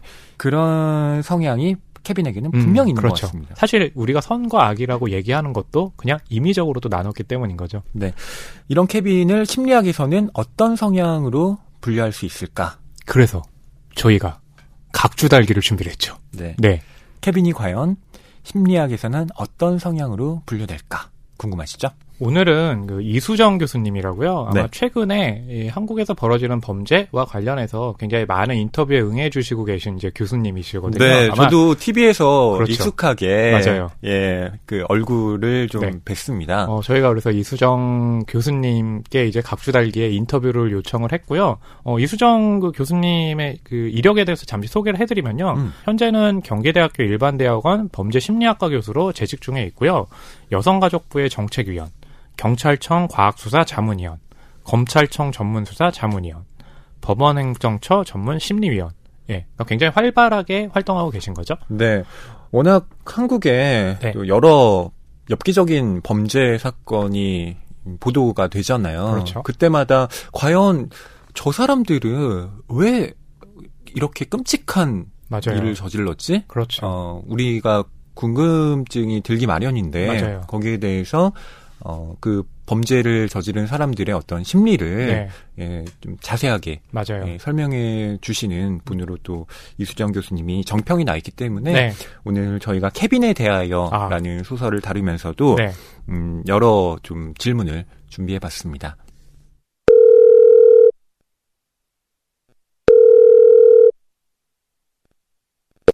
네, 여보세요? 안녕하세요. 저 낭만서점 팟캐스트 진행하는 허남웅이라고 하고요. 네, 저는 낭만서점 함께 진행하고 있는 문학평론 쓰는 허이라고 합니다. 아, 네. 오늘 교수님 이렇게 어, 인터뷰 응해 주셔서 정말 감사드립니다. 네, 반갑습니다. 네. 먼저 그 최근에요. 최신 범죄 심리학 책 내셨잖아요. 한국에서 벌어지는 어떤 범죄에 관련한 어떤 심리 부분하고 여러 가지를 다뤘더라고요. 그래서 그 책을 좀 잠시 좀 소개를 좀 부탁드릴게요. 일단, 음, 교재로 사용할 수 있도록 만든 범죄 심리학 영역의 내용이고요. 네네.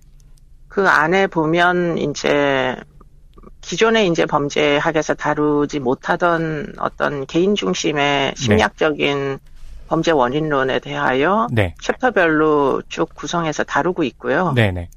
그리고는 이제 사법제도 내에서 심리학의 활용 어, 영역이나 뭐 활용 가치 이런 것에 대해서 주제별로 다루고 있으면서 네네.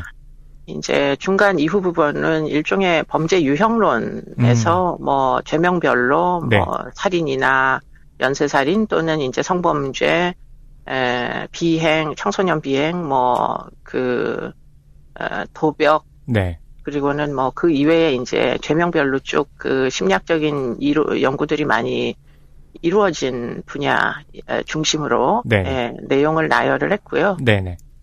그리고는 이제 뒤쪽 챕터에는 뭐 조금 더 음, 한국적인 내용들 또 네. 특히 이제 뭐 가정폭력이나 배우자 살해 같은 이런 문제에 아. 대해서 네. 다루고 있죠. 예. 음. 제가 이 책을 보면서 특히 인상 깊었던 부분이 4장에 해당하는 정신병질 부분이었는데요. 네, 여기에 사이코패스에 대한 설명이 나오더라고요. 네, 저희가 네, 오늘 맞습니다. 다루는 네. 책이 케빈에 네. 대하여라는 소설인데요. 네. 여기에 그 케빈이라는 캐릭터가 소시오패스라고 설명이 되더라고요. 네, 네. 네.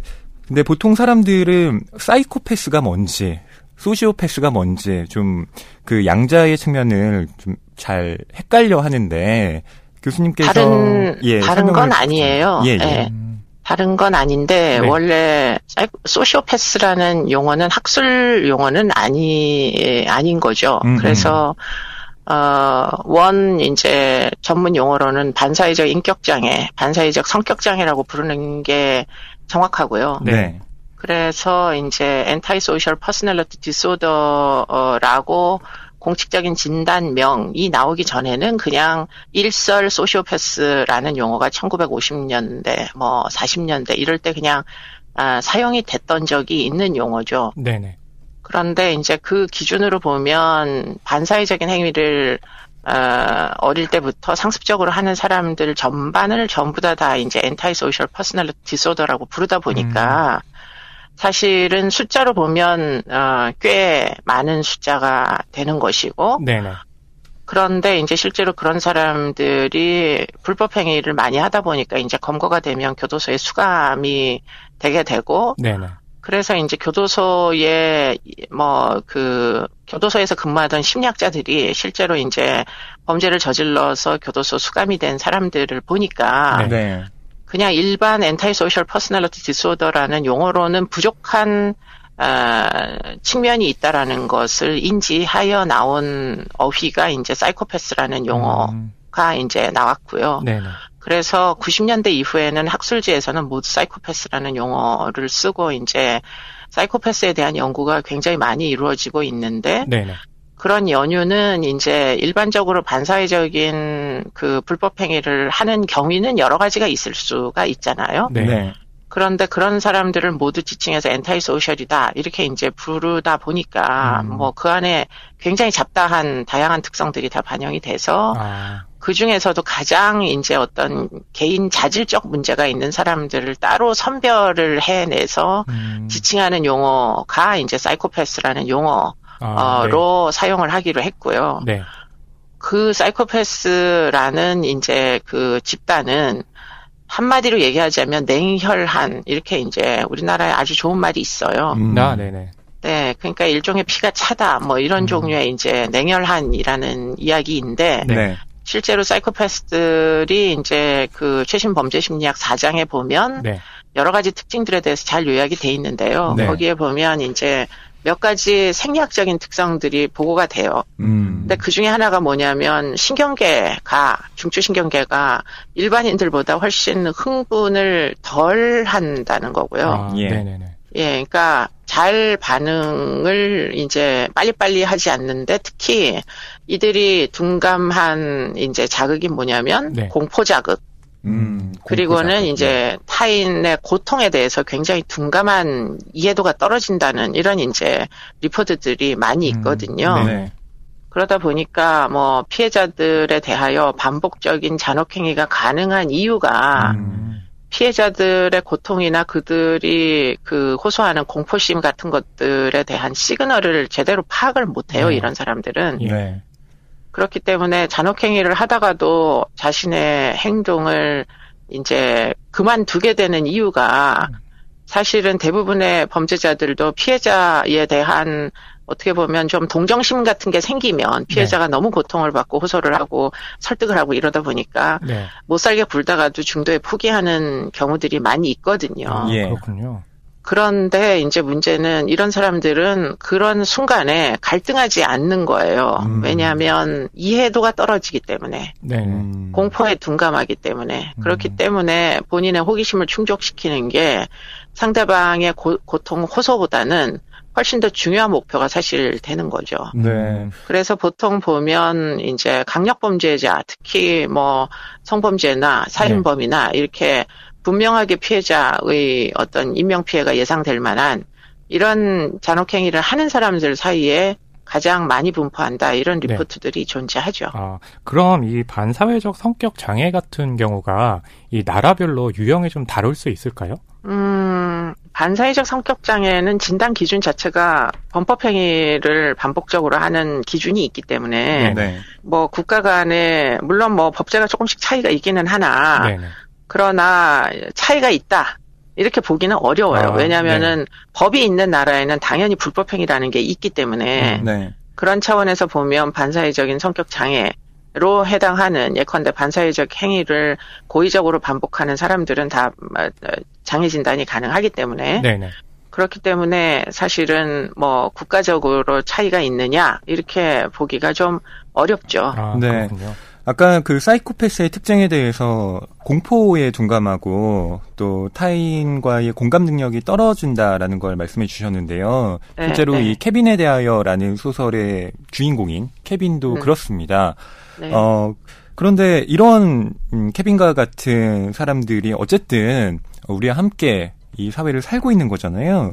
그러면 아, 이런 사이코패스의 특징을 갖고 있는 사람들을 우리가 좀 어떻게 대해야 하나라는 질문을 좀 드려볼 수 있을 것 같은데요. 네, 우리가 그런 이제 사람들을 미리 알아보면 좋겠지만 네. 사실 이 케빈이라는 아이도 별달리 뭐 외관상의 특징이나 이런 것들이 있었던 뭐 경우는 아니기 때문에 네, 막상 그 사람과 함께 사는 가족이 아니면 사실은 이제 많은 시간을 생활 공간을 공유하는 사람만이 그 사람이 얼마나 비정상적인 어떤 상호작용을 하는지를 캐치할 수 있는 거지. 네네.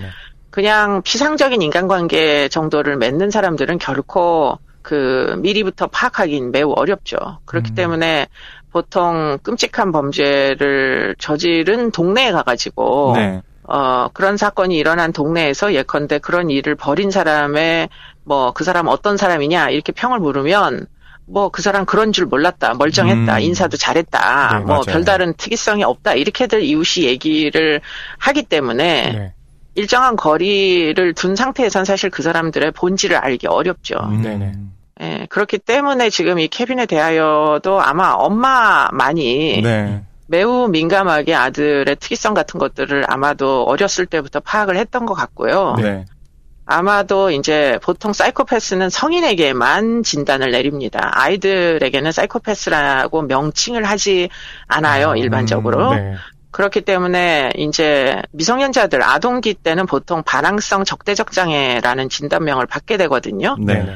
그러니까 이제 모자 관계에서 아이가 수능적이지가 않고 엄마를 계속 빈정거리고 괴롭히고 이런 데서 이제 아이가 특이하다는 사실 예컨대 반항성 적대적 장애였던 것으로 추정이 되고 네. 음. 그런 아이들은 성장하여 이제 품행장애, 예컨대 사소한 비행, 뭐 동물들을 괴롭히고 친구들을 괴롭히고 동생을 괴롭히고 이런 식으로 이제 주변 사람들을 괴롭히기 시작하는 거를 우리가 품행장애라고 볼 수 있거든요. 청소년기에는. 네.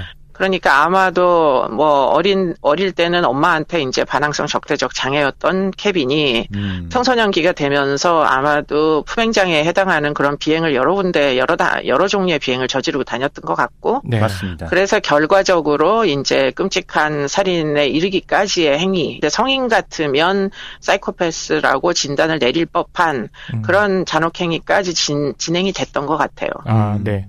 그럼 이런 인물들을 저희가 알아보 기가 힘들다면 그럼 이런 범죄들도 예방하기가 어려운 문제인가요? 어, 예방하기가 어렵죠. 그러니까 개인의 특성을 토대로 해서 예방하기는 매우 어렵습니다. 아, 음. 그러나 이제 예방 차원에서 우리가 선택할 수 있는 건 예를 들자면 네. 전자발찌 같은 제도, 네. 형사 정책적 시스템을 촘촘히 만들어 가지고 네. 지금 이런 종류의 자질적 문제를 가지고 있는 사람들을 뭐 어, 형이 집행되는 단계에서도 엄정 엄중하게 관리를 하고 엄벌에 처해야 되겠지만 문제는 어, 그 처벌이라는 게 언젠가는 종료되잖아요. 네, 예. 맞아요. 그렇기 때문에 이제 출소를 한 이후에 이제 이후에도 관리를 해야 될 필요성이 있죠. 이런 사람들은 음. 굉장히 품성 자체가 잔혹하기 때문에 네.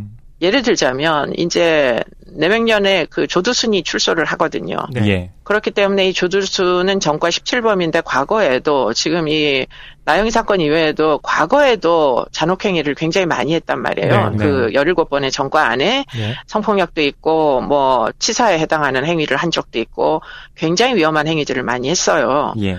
그렇기 때문에 이제 이런 사람들 자체의 품성이 바뀔 것을 기대하기는 일단 굉장히 어려워 보이잖아요. 네.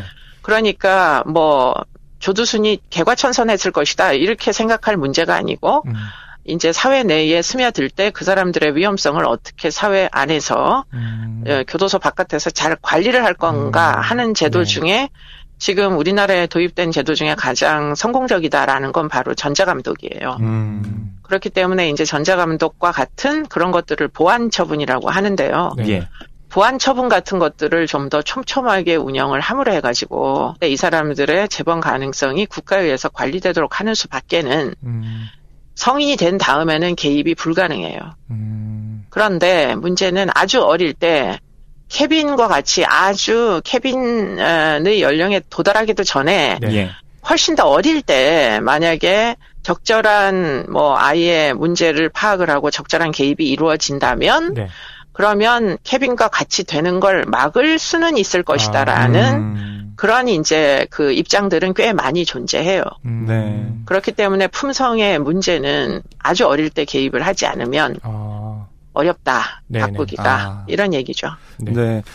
아, 이 책이 이 범죄를 저지른 아이의 어머니의 시점으로 서술이 되고 있는데요. 저는 네. 이 최신 법리학 이 책을 보면서 어, 범죄자의 심리 외에 혹시 그 주변인들 그러니까 가까운 가족들에 대한 아, 그런 심리 연구가 혹시 진행된 것이 있는지 또 여쭤보고 싶더라고요. 그러니까 가해자의 뭐 가족에 대한 연구, 피해자의 네. 가족에 대한 연구 이런 것들은 피해 당사자나 가해 당사자에 대한 연구보단 현저히 적죠. 예. 그렇기 때문에 뭐 이런 종류의 이제 뭐 그 끔찍한 이제 총기 난사 사건이나 또는 이런 끔찍한 뭐 흉악 범죄를 저지른 사람의 가족들이 쓴 책들이 일종의 자전적 뭐 소설과 같은 이런 이제 형태의 책들이 외국에서는 꽤 많이 이제 읽히는 이유가 네. 실제로 학술적인 뭐 연구물들이 생각보다 많지 않아요. 아, 음. 그리고는 그러다 보니까 일종의 이제 궁금증 같은 게 존재하고 그래서 이제 이런 궁금증을 해소하는 차원에서 뭐 네. 이런 책자들이 꽤 그, 그 많은 사람들에 의해서 읽히죠. 음, 이런 최신 범죄 심리학 같은 책들이 또 이렇게 많이 나가면서 사람들이 그런 부분에 대해서 더 많이 이해할 것 같습니다. 바쁘신데 인터뷰 응해주셔서 감사합니다. 네, 감사합니다. 네. 감사합니다.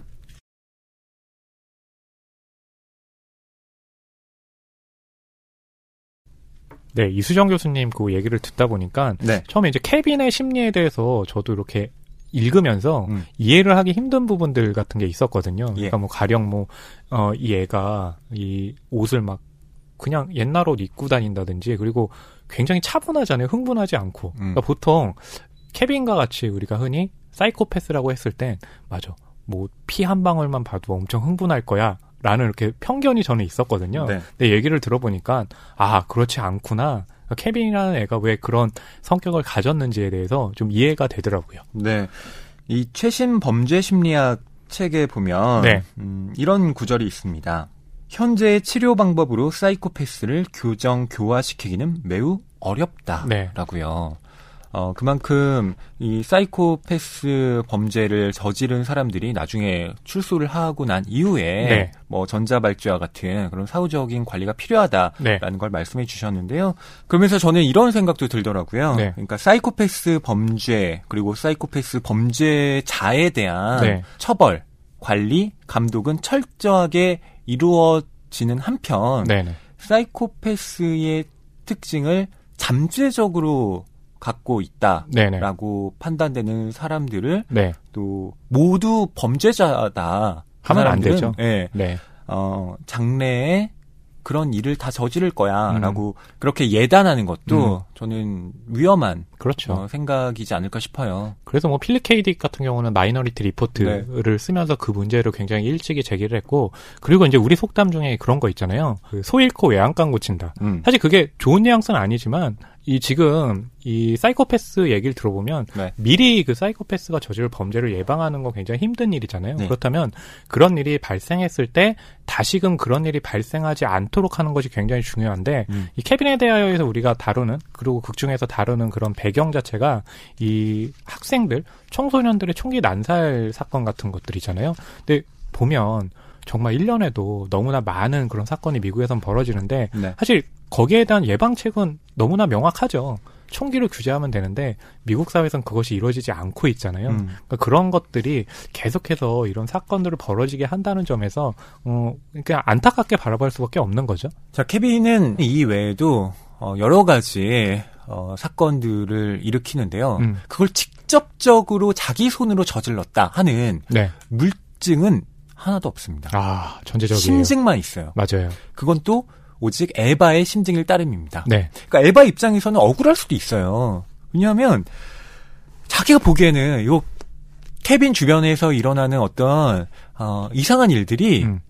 어, 케빈이 직접 했다라는 증거는 없지만 음. 분명 케빈이 뒤에서 이 조종한 것 같은 음. 건 어, 에바의 눈에는 다 보이는 거예요. 그, 그런 대목도 있잖아요. 그러니까 에바 집안에서 에바와 케빈이 신경전을 벌이고 있는 상황이었는데 아빠가 퇴근을 해요. 갑자기 케빈이 음. 눈을 부라리고 있다고도 아빠를 보면 정말 우리가 이상적으로 그리는 이런 부자의 관계처럼 네. 아빠 돌변하죠. 오셨어요라고 변하니까 아, 그 에바 입장에서는 정말 이렇게 표현하면 좀 그렇지만 미치고 환장을 놓으신 네. 거죠.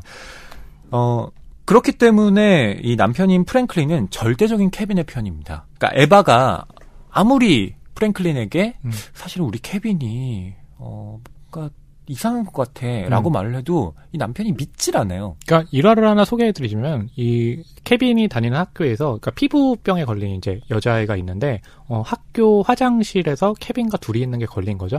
봤더니 그 여자아이가 온통 피투성이가 돼 있는 거예요. 에바는 알아요. 아 케빈이 저 여자아이가 피부에 피가 나도록 근지럽힌 거를 유도했다는 걸 알아요. 근데 물증이 없잖아요. 그렇죠. 예, 그러니까 아빠 입장에서는 에바에게 부인에게 아 왜 자꾸 우리 아들이 했다고 음. 하냐고 좀 잘못된 게 아니냐고 너무 아들한테 악의를 갖고 있는 거 아니냐고 네. 라는 식으로 나오는 거죠. 또 그 학교에 거식증에 아, 걸린 네. 소녀가 있는데 맞아요. 그것 역시 네. 어, 케빈이 그 소녀에게 어떤 말을 했기 때문이라는 걸 네, 그렇죠. 어, 에바는 알고 있습니다. 네. 예, 하지만 증거가 없기 때문에 음. 또 뭐라고 말은 못하죠. 역시 남편은 믿지 않고요. 말하자면 참 끝도 없이 그 일화가 나오는데, 음. 네, 결국엔 결론은 같아요. 네, 심증만 있지 물증은 없어서, 네, 에바만 음. 굉장히 속을 끓는 거죠. 나중에 이 케빈의 동생이 태어나게 됩니다. 셀리아. 네. 셀리아인데요. 케빈이 워낙 이 자기의 자식이지만 음. 음, 자식 같지 않게 그러니까 어떤 사랑을 주고받는 관계가 아니기 때문에 네. 에바 입장에서는 둘째를 갖고 싶다라는 네. 마음을 갖게 되고 딸을 낳게 네. 되는데요. 그 셀리아도 어, 불의의 사고를 당하면서 음. 한쪽 눈을 잃게 되잖아요. 그 영화에서 보면 그러니까 셀리아가 굉장히 귀엽고 예쁜 인물로 이 소설에서 묘사하게 되고 실제로 영화에서도 보면 어, 너무 예쁘고 귀여워요. 그래서 케빈이 우리는 알잖아요. 사회적으로 봤을 때 굉장히 악한 인물이라는 거 아니까 그 셀리아 옆에 케빈이 다가가면요 너무 불안한 거예요. 음. 그러니까 영화에서는 뭐 어떤 그 제스처를 하는 것도 아닌데 케빈이라는 존재 자체가 우리에게 너무나 공포스럽게 다가오니까 분명 저 예쁘고 귀여운 셀리아에게도 케빈이 무슨 짓을 할 거야. 하니까 불안하거든요. 네. 실제로 보여주지는 않지만 정말로 그게 그 공포를 화하게 하는 방식으로 또 어, 묘사가 이루어지고 있는 거죠. 네. 그러니까 그 한쪽 눈을 잃게 되는 셀리아에게도 네, 사실은 케빈이 뭔가 어, 관련이 있다라는 네, 그렇죠. 걸 에바는 알지만 네, 역시 남편인 프랭클린은 어, 믿지 않고요. 그러니까 이 관계가 어떻게 되냐면 네. 집안이 편이 나뉩니다. 네, 그렇죠. 음. 셀리아 에바 대 네. 그리고 어 아빠 어, 네. 플라스켓 씨와 그리고 케빈. 네. 네. 근데 거기서도 보면 그 케빈의 편이라는 것도 음. 케빈이 사실은 계속 유도해가지고 네. 예 아버지와 이 관계가 좋은 것처럼 가져갔던 거죠. 예. 그리고 이- 이쯤에서 저는 그 플라스켓, 예, 네. 프랭클린에 대해서도 한마디 하고 싶었던 게 뭐냐면, 네. 음, 두 사람이 이제 결혼을 하고 네. 이 아이를 낳았던 때가 네. 84년. 레이건 있잖아요. 대통령 시절이죠. 네. 근데 이 남편이 음, 장소를 이렇게 섭외하러 다니는 네. 예, 일을 로케이션 합니다. 매니저죠. 네. 네. 그러니까 언제나 밖에 나가 있는 시간이 그렇죠. 많으니까 어, 양육에 대한 책임을 네. 거의 전적으로 아내에게 떠넘깁니다. 네. 그러니까 네. 이 부분이 어떤 점이 요즘에 음. 시각으로 보면 좀 계속 걸리냐면 음. 음, 에바 이- 에바는 지금 네.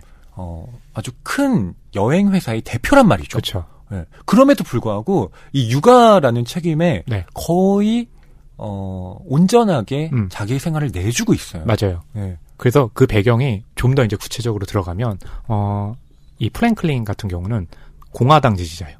보수주의자예요. 네. 그리고 에바는 민주당 지지자예요. 음. 네, 진보주의자죠. 네. 그러다 보니까 이 두 사람은 사실은 부부 사이지만 부딪히는 부분들이 굉장히 많거든요. 근데 이 소설에서 묘사하는 보면 그런 부분 있죠. 레이건 시대 그런 부분이 있죠. 또 이 보수적인 아빠는 당연히 양육은 엄마에게 모두 맡기고 자신은 밖으로 내돌죠. 거기다가 이 1999년과 2000년에 무슨 일이 있었냐면 어, 미국 대선이 있었는데 그때 엘고와 부시가 붙었잖아요. 근데 이 플로리다에서 예, 표가 부시에게로 많이 몰리면서 부시가 당선되는 상황이 벌어지는 거죠. 그러니까 미국이라는 사회가 뭐 총기도 그렇지만 굉장히 어떤 폭력적인 상황들이 만들 수 있는 그런 환경으로 계속해서 가는 거잖아요. 그러니까 그런 부분들도 이 책은 묘사를 하고 있거든요. 음. 그러니까 미국이라는 어떤 전체의 이 폭력적인 성향을 계속해서 드러내는 겁니다. 저는 페미니즘 비평을 엄밀하게 여기에 들이대지 않더라도 네. 어, 이 캐릭터의 어떤 불균형성 네, 그리고 그렇죠. 아까 모성 신화라고 말씀하셨지만 네. 어떻게 그 자식에 대한 어, 책임의 문제가 어, 한쪽으로만 전가가 되는가. 네. 그러니까 이 라이오넬 슈라이버가 어, 의도적으로 그렇죠. 네, 그렇게 표현을 했다고 저는 생각을 해요. 그리고 그렇기 때문에 어, 이 작품은 이제 서간체잖아요. 네. 이 프랭클린에게 편지를 쓰는 거잖아요. 그러니까 그 많은 사람을 놔두고 프랭클린에게 썼다는 거, 음. 그 자체도 지금 말씀하신 부분과 유추해서 또 읽을 수도 있죠. 네. 자, 시간이 한참 지나서 네. 케빈은 음, 어떤 범죄를 저지른 후에 네. 소년원에 갇히게 됩니다. 어떤 범죄? 그냥 구체적으로 말씀드리죠. 예, 케빈이 자기가 다니는 학교에서 어, 4월 8일이죠. 피해 목요일 활과 화살을 가져가서 체육관 안에 아이들, 그러니까 이제 상을 받는 아이들이었거든요. 그 아이들을 향해서 화살을 쏜 거죠. 네. 그 학살이 벌어진 건데 이것도 또 영화에서 굉장히 흥미롭게 묘사된 부분이 뭐냐면 어, 케빈의 눈을 비춰주는 장면이 있어요. 근데 그 케빈의 눈에 비추는 게 뭐냐면 양궁 관역이에요. 음. 그러니까 케빈은 이 세상을 아마 관역처럼 봤던 것 같아요. 음. 그러니까 굉장히 제가 아까 말씀드린 것처럼 미국이라는 어떤 사회가 뭐 자유와 민주주의의 어떤 어, 가치를 표방하긴 하지만 굉장히 폭력적인 사회인데 그러다 보니까 이 케빈이라는 아이도 그런 어떤 폭력적인 사회 내에서 모든 사회적인 시선을 관역처럼 바라보고 있었던 것이 아닌가라는 것이 그런 어떤 이미지로 또 드러나기도 했던 거죠. 음, 그러니까 그 폭력성이라기보다는 전 그냥 목표 달성 하고 싶은 예, 그 심리를 그런 식으로 영상화했던 게 아닌가 싶어요. 맞아요. 예, 그러니까 사람을 사람으로 보지 않았던 아, 거죠. 그렇죠, 예, 맞아요. 네. 내가 저기 어 10점을 쏘면 이기는 거다라는 음. 생각으로 그 아이들에게 어, 석궁을 겨누고 쐈던 것이고요. 그래서 실제로 어떤 시체 같은 경우는 그런 목표점에 맞게 네, 활을 맞은 그런 부분도 있죠. 네, 네. 그렇습니다. 케빈이 총이 아니라 석궁을 택한 음. 것도 다분히 의도적이었죠. 네. 그러니까 그런 것들을 다 예상을 하고 실제로요. 그러니까 화살과 활을 가지고 했을 때 어, 총기 사건이 많이 벌어지는 상황에서 의심을 받지도 않고 그게 활과 화살을 가져가서 일을 벌이는 거잖아요. 근데 그게 활과 화살을 가져간 게 그날이 처음이 아니에요. 음. 그 오래전부터 계속해서 활과 화살을 가져갔기 때문에 양궁부 그렇죠. 학교에서는 그래 뭐 쟤 또 오늘 활과 화살 가져와서 연습하나 보지 라고 생각을 했던 거죠. 네. 그렇기도 하고 케빈이 어차피 지금 학살을 저지를 거라면 네. 자기는 이전의 그런 학살과는 다른 맞아요. 독특한 인간으로 자리매김하고 싶었다. 그렇죠. 라는 생각이 여기 반영되어 있는 네. 거예요. 왜냐하면 총을 쏜다면 그건 뭐 앞에 있었던 미국의 여러 총기 사건 중 하나지만 그러니까 이슈화가 사실은 줄어드는 거죠. 그렇죠. 네. 석궁으로 쐈다? 네. 이건 다른 범죄잖아요. 맞아요. 그렇기 때문에 난 특별한 존재가 되고 싶어라는 음. 어, 의식이 그 석궁으로 또 나타난 것이기도 하죠. 그리고요. 또 하나 무서운 게 어, 그날 이름 버린 날이 케빈이 성인인 나이, 법적으로 성인인 나이 10살, 16살의 생일을 맞기 4일 전이잖아요. 네. 그렇게 됐을 때 법적으로도 처분받을 때도요. 성인이 아니기 때문에 성인이 받는 것과는 좀 형벌을 가볍게 가져갈 수 있어요. 네. 네 그런 부분까지도 다 고려를 해가지고. 그러니까 소년법을 적용받는 거죠. 맞아요. 케빈이 그것까지 계산을 한 거예요. 네. 그, 그, 그래서 이건 뭐 말할 수도 없는 음. 어, 대학살이었는데 네. 이 케빈이 재판에서 선고를 받은 건 7년형입니다. 아, 그렇죠. 예. 네. 말이 안 되잖아요. 네. 어, 근데 소년법의 적용을 받을 수밖에 없는 법적 체계를 케빈이 이렇게 또 이용한 그렇죠. 거기도 합니다. 맞아요. 그리고 뭐 그런 부분까지 다 했죠. 그러니까 총을 썼을 때에는 언론들에게 어떤 언론 뉴스에서 그런 부분이 줄어드니까 활과 화살을 쐈을 때는 또 이게 새로운 어떤 유형이고 언론에서는 또 그 부분을 굉장히 강조할 거 아니에요. 아 이건 또 케빈이 어떤 아까 말씀하신 목표 달성의 어떤 한 부분과도 또 부합이 되는 거였죠. 네. 정말 이 살인을 저지르는데 치밀한 계획 음. 그리고 석궁만으로는 어 사람들이 한 번에 죽지 않을, 않으리라는 걸 알고 있었기 때문에 네. 시간을 들여서 과다출혈로 죽게 맞아요. 만들려는 전략까지 어 아주 꼼꼼하게 어 목표를 위한 그 방향 설정을 차근차근 음. 해 나간다는 점에서 저는 꿈자리가 뒤숭숭할 수밖에 없었습니다. 그 아까 이수정 교수님이 말씀하셨잖아요. 이런 케빈과 같은 이 반사회적 성격 장애자 같은 경우는 공감 능력도 떨어지고 이렇게 흥분하지 않는다고 그러잖아요. 그러니까 화살을 한 사람한테 뭐 한 발씩 쏘서 관통해서 뭐 죽인 사람도 있지만 여러 발을 쏘는데 그때 뭐 아무 감정 느끼지 않는 거잖아요. 네, 그런 것들을 좀 이해할 수가 있죠. 자, 이런 범죄를 저지른 케빈이 현재는 아직 성인이 아니기 때문에 네. 소년원에 어, 갇혀 있는 건데요. 네. 어, 매번 에바가 면회를 옵니다. 네. 예. 그리고 케빈과 대화를 나누는데요. 네. 이 케빈과 대화를 나누기 전에 소년원 대기실에 있는 이 다른 아이들의 엄마와 네, 그렇죠. 또 이야기를 나누게 됩니다. 네. 그 장면을 여러분께 읽어 드릴게요. 258쪽부터 262쪽입니다. 아드님은 잘 견디고 있나요? 케빈은 여기 있는 걸 아주 좋아해요. 어떻게 그럴 수가 있죠? 말로는 이곳에 대해 악담을 퍼붓던데? 케빈한텐 흥미란 게 별로 없으니까요. 그앤 시간을 어떻게 보내야 하는지 전혀 알지 못해요. 그래서 방과 후와 주말엔 특대 방코트처럼 쭉 늘어져서 있죠. 아침 식사부터 소등 시간까지는 아무것도 하지 않는 것으로 대우가 엄격하게 맞춰져 있는 거예요. 그런데 그런 아이가 하루 종일 지겹게 보내는 게 전적으로 정상인 세상에 살게 됐어요. 난 그 애가 공동체 의식도 느낄 거라고 생각해요. 다른 재소자들은 그렇게 느끼지 않을지도 몰라요. 하지만 그들이 주로 하는 농담, 역겹고 적대적이고 조롱하는 농담들은 그 아이한테 오랜 친구 같을 거예요. 그 아인 자기가 한 짓을 돌아보고 있을 거예요. 그러니까. 회한 말인가요? 그 아이한텐 후회할 일이 뭐가 있을까요? 이제 그 앤 중요한 인물이 됐는데요. 안 그래요? 그리고 그 앤 자신을 발견했어요. 자기가 기형인지, 괴짜인지, 책벌레인지, 운동광인지, 멍청인지, 걱정할 필요가 없다고요. 심지어 개인은 아닌지 걱정할 필요도 없고요. 그앤 살인자예요. 놀라울 정도로 분명한 사실이죠. 그리고 무엇보다 그앤 나한테서 벗어났어요. 그렇게 말씀하시니 긍정적인 면이 있는 것도 같네요. 그렇다면 당신도 아들한테 벗어난 거겠죠? 꼭 그런 건 아니죠.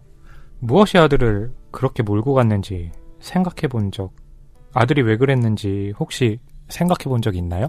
내 잘못일 거라고 생각해요. 난 아주 좋은 엄마가 아니었으니까요. 냉정하고 비판적이고 이기적인 엄마. 하지만 당신은 내가 대가를 치르지 않았다고 말할 수 없어요. 음, 있잖아요. 당신은 당신 어머니를 비난할 수 있고, 당신 어머니는 자신의 어머니를 비난할 수 있겠죠. 그러다 보면 조만간 그건 죽은 누군가의 잘못이 될 거예요. 모든 게 항상 엄마 잘못이에요. 안 그래요? 남자아이가 못되게 구는 건 엄마가 술에 취했거나 아님 마약 중독이기 때문이에요. 엄마가 아들을 제멋대로 자라게 놔두고 잘못한 걸 제대로 가르쳐 주지 않았기 때문이죠. 아들이 학교에서 돌아왔을 때 엄마는 한 번도 집에 없었거든요. 그런데 아이 아빠가 술주정뱅이거나 학교에서 돌아왔을 때 집에 없었다고 말하는 사람은 한 사람도 없어요. 그리고 아무도 그 아이가 그냥 처음부터 빌어먹을 나쁜 놈이라고 말하지 않죠. 그런 실없는 얘기는 절대 믿지 마요. 사람들이 하는 기운 빠지는 얘기에 절대 휘둘려서는 안 돼요. 엄마가 되는 건 힘든 거예요. 아무도 임신하기 전에 반드시 완벽해져야 한다고 말하는 법을 통과시키지 않았어요. 난 부인이 할 수 있는 최선을 다하고 있다고 확신해요. 이렇게 멋진 토요일 오후에 이런 쓰레기장 같은 곳에 있잖아요? 아직도 당신은 노력하고 있어요. 이젠 당신 자신을 돌봐요, 부인. 그리고 다신. 그럼 말도 안 되는 얘기 하지 말아요. 그녀는 내 손을 꼭 잡았어. 내 눈은 갑자기 뜨거워졌지. 나도 그녀의 손을 꽉 쥐었어. 너무 세게, 너무 오래 쥐어서 그 여인은 내가 자기를 못 가게 하려는 걸로 알았을 거야. 지금 에바와 대화를 나누는 사람은 로레타 그린리프라는 이름을 가진 네. 역시 소년원에 갇힌 아들이 자식을 있죠? 둔 네. 예, 엄마입니다. 네. 그러니까 그 엄마도 역시 사회적인 어떤 그 편견과 어, 시선들을 받았겠죠. 네가 잘못했기 때문에 아들이 저렇게 된 거야라는 것. 하지만 우리 이제 여기 서술되는 걸 보면 알죠. 뭐 엄마가 잘못했기에 아들이 그렇게 잘못됐다? 라는 것이 잘못됐다는 것. 어떻게 보면 이렇게 동어 반복 같은 말인데 네. 그런 부분들을 지금 로레타 그린리프가 계속해서 열변을 토하면서 얘기를 하고 있죠.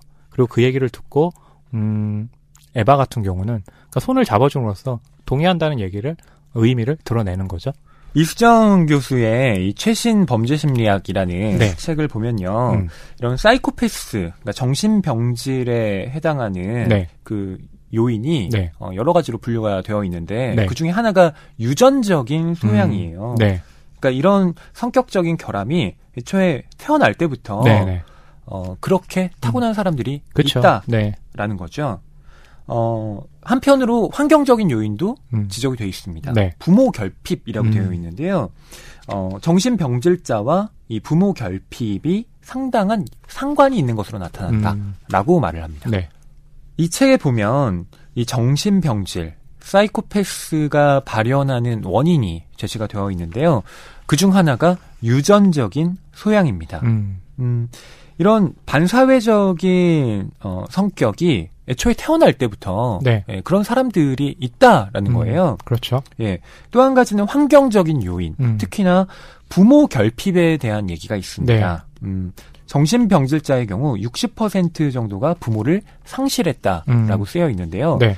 그러니까 사이코패스가 유전적인 것과 환경적인 요인 이 두 가지의 네. 측면에 다 음. 어, 상관성이 있다라는 음. 걸뭐 이 책에서도 말을 하고 있는 것이죠. 그러니까 어느 한쪽으로만 어, 그걸 이야기하기가 쉽진 않다는 거예요. 그렇죠. 음. 근데 언론이라는 건 한국도 그렇지만 이 책에도 그렇지만 항상 보면 그러니까 부모의 부재라든지 부모의 잘못이라든지 특히 엄마의 어떤 교육 잘못이라든지 그런 부분에만 포커스를 맞추고 유전적으로 갖고 태어나는 것에 대해선 거의 언급을 안 하잖아요.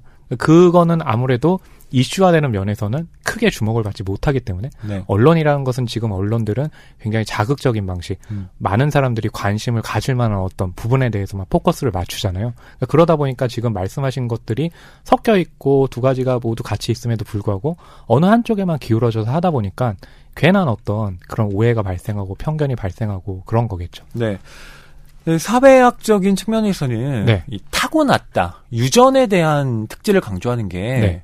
어, 바람직하지는 않기 때문에 음. 그런 것 같기도 해요. 네 왜냐하면 그게 잘못하면 우생학으로 음. 변질될 네네. 수도 있고요. 애초에 태어날 때부터 그렇다는데. 네. 어. 그러면 뭐 어쩌겠어? 네. 어, 넌 범죄자로 태어난 거야. 라고 그 아이에게 말을 한다면 네. 어떨까요? 네. 근데 그렇게 뭐 그런 방식 자체는 좀 잘못돼 있지만, 그렇죠. 예, 어. 우리 자체는 이 사회를 사실 아까도 얘기를 했잖아요. 이게 바로 알아볼 수는 없기 때문에 어 소잃고 외약한 고치는 방식이 되더라도 거기에 대해서 우리는 많은 이야기를 하고 또 거기에 대해서 좀 뭔가 대비를 할 수 있는 방식은 필요하잖아요. 음. 물론 그것이 효력이 있을지 모르겠지만 아마 그것이 이제 우리가 살아가는 어떤 방식에 있어서 음. 난점이기도 하지만 그런 것들을 다 안고 살아가야 되는 거죠. 네.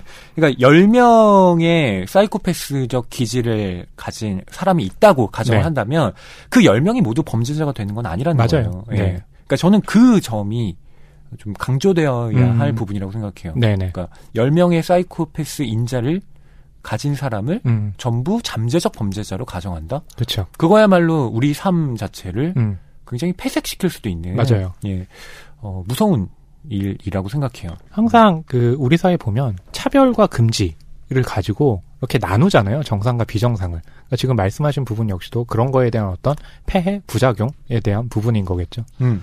에바 입장에서는 로레타 그린리프가 음. 이 소설에 나오는 유일한 음, 동지인 맞아요. 것처럼 네. 느껴졌을 거예요. 음. 예. 어, 이 사람만 뭐 같은 엄마의 입장이고 네. 음, 자식이 범죄를 저지른 상황에서 느끼는 뭐 동질감이기도 그렇죠. 하지만 어, 그게 다 엄마의 잘못은 아니다. 네, 라는 걸 분명하게 일깨워줍니다. 어, 그러니까 저는 어, 이 부분을 부각하고 싶은데요. 제가 앞서서 사이코패스 인자를 가진 모든 사람이 범죄자가 아니듯이 네.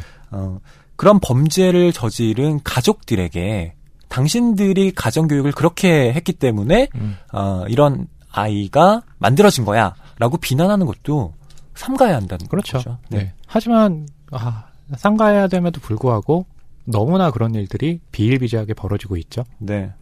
자, 저희가 케빈에 대하여라는 작품으로 이야기를 나눠봤는데요. 네. 음, 좀 여러 가지 이야기를 나누려고 노력했지만 네. 대략 한 3분의 1 아, 정도밖에 그렇죠. 말을 못한 것 같아요. 더 할 얘기도 있고 또 예. 특히 이제 마지막 부분에 가서 이 엄마와 케빈 현재 이제 관계, 음. 앞으로의 관계에 대해서 암시는 아니지만 뭔가 이렇게 드러나는 대목이 있는데요. 그 부분까지 또 저희가 얘기를 하면 이 책을 이제 읽으실 분들의 어떤 흥미를 떨어뜨릴 수도 있을 것 같아서요. 어, 보시면서 오늘 허위평론가님과 제가 말씀한 부분 외에도 다른 어떤 이 생각할 부분들이 많으니까요. 한번 읽어보시면서 어, 그리고 읽어보시지만 마시고 영화도 또 함께 보시면서 이렇게 좀 대하면은 훨씬 더 흥미로운 그런 어, 접하기가 될 것 같습니다. 네. 허나홍 평론가님의 네. 한줄 평 아, 네. 음, 시간입니다. 네. 엄마라는 모석에 모든 책임이 있는 것은 아니다. 음. 네. 그 혹시 영화 케빈에 대하여 네. 할때 그 한 줄 평인가요? 어, 아니요. 어. 그때는 제가 한 줄 평을 하고 있지 않았습니다. 아, 그러셨군요. 네. 근데 케빈에 대하여에 대해서는 굉장히 제가 영화도 많이 보고 관련한 글들도 꽤 많이 썼거든요. 음. 또 봉준호 감독의 마더 있잖아요. 네. 그것과 좀 비교하면서 쓴 글도 있어요. 음. 그러니까 마더라는 것도 보면 일종의 이 케빈에 대하여 마더 역시 다 모성 신화를 좀 그러니까 기존에 바라보던 모성 신화는 그런 해체하는 어떤 이야기들을 가고 있거든요. 음. 근데 그 방식은 굉장히 좀 다르죠. 그래서 그걸 비교하는 것도 또 하나의 어떤 재미로 좀 자, 다가왔었거든요. 시간 되시면 또 그렇게 비교해서 봐도 좋을 것 같아요. 허위 평론가님의 한 줄 평도 들어볼까요? 네, 제가 준비한 한 줄 평은 이렇습니다. 네. 엄마와 아들, 그 적대적 공생에 관하여. 아, 네. 저는 무엇보다 적대적 공생이라는 부분에 방점을 찍고 싶은데요. 네. 함께 살아가야 하는데 음. 그것이 적대적일 수밖에 없는 네. 어, 이 비극적인 운명이 비단 에바와 케빈에만 국한된 건 아닌 것 같습니다. 뭐 저희 가족만 해도 그래요. 따로 사시잖아요. 아, 따로 살긴 하는데 같이 살 때 이제 그런 부분들이 부딪히는 게 많았죠. 예. 네. 그런 좀 예를 들어볼 수 있을 것 같고요. 어, 이렇게 좀 오늘 어, 첫번 오싹오싹 특집, 뭐 저희가 이제 저번 주는 장르 특집이라고 말씀드렸지만 특별하게는 그냥 여름 특집인 거죠. 오싹오싹 어, 특집으로 마련했는데요. 저희가 다음 주에는 음, 마가렛 애트우드의 어, 그레이스를 하는데요. 케빈에 대하여도 책이 두꺼워가지고 저는 굉장히 좀 버겁게 읽었는데 네. 이 그레이스는 더 페이지 수가 많습니다. 그러니까 저한테는요 이게 정말 페이지 수 읽는 것 때문에 오싹오싹 특집이에요. 올 여름이 네. 더워서 피디님이 음, 저희에게 네. 특별히 피서 처방을 내려주신 것 같아요. 아. 음, 어디 나가지 말고 네. 안에서 책 좀 읽으라고. 그래서 이제 네. 다음 주에 그레이스를 다루는데 그 다다음 주에도 이제 다룰 책이 정해졌는데 예. 그것도 심지어 두 권이에요. 네. 네. 근데 뭐 저희는 네. 먼저 이렇게 오싹오싹 체험을 하고 있는 거잖아요. 네. 음, 그게 그렇게 나쁘게 음. 그리고 버겁게만 느껴지지는 않습니다. 아, 그렇죠. 저도 음. 항상 이 낭만 서점에서 이 책을 소개해 준다는 것 때문에요. 이렇게 책을 읽을 땐 페이지 수가 많아서 굉장히 오싹오싹했는데 이렇게 얘기를 하니까 또 지금은 또 분위기가 좋아서 땀이 막 주룩주룩 흐르고 있잖아요. 말하자면 적대적 공생 관계? 허남 평론가님의 유머의 특징 중 하나는 네. 어, 전혀. 연관성이 없는 것들을 네. 예, 연결시키는 네. 이 기묘한 조합성이 있는 게 아닌가라는 생각. 그래도 희한하게 연결이 되죠.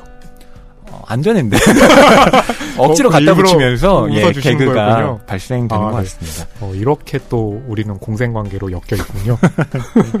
여러분 케빈에 대하여 오늘 어떠셨는지 모르겠습니다. 케빈에 대하여 영화를 보신 분이나 혹은 소설을 읽으신 분들이 또 저희 댓글에 많이 참여해 주시면 좋겠어요. 네, 그럼 다음 주까지 건강하게, 시원하게, 오싹오싹하게 보내세요. 안녕히 계세요.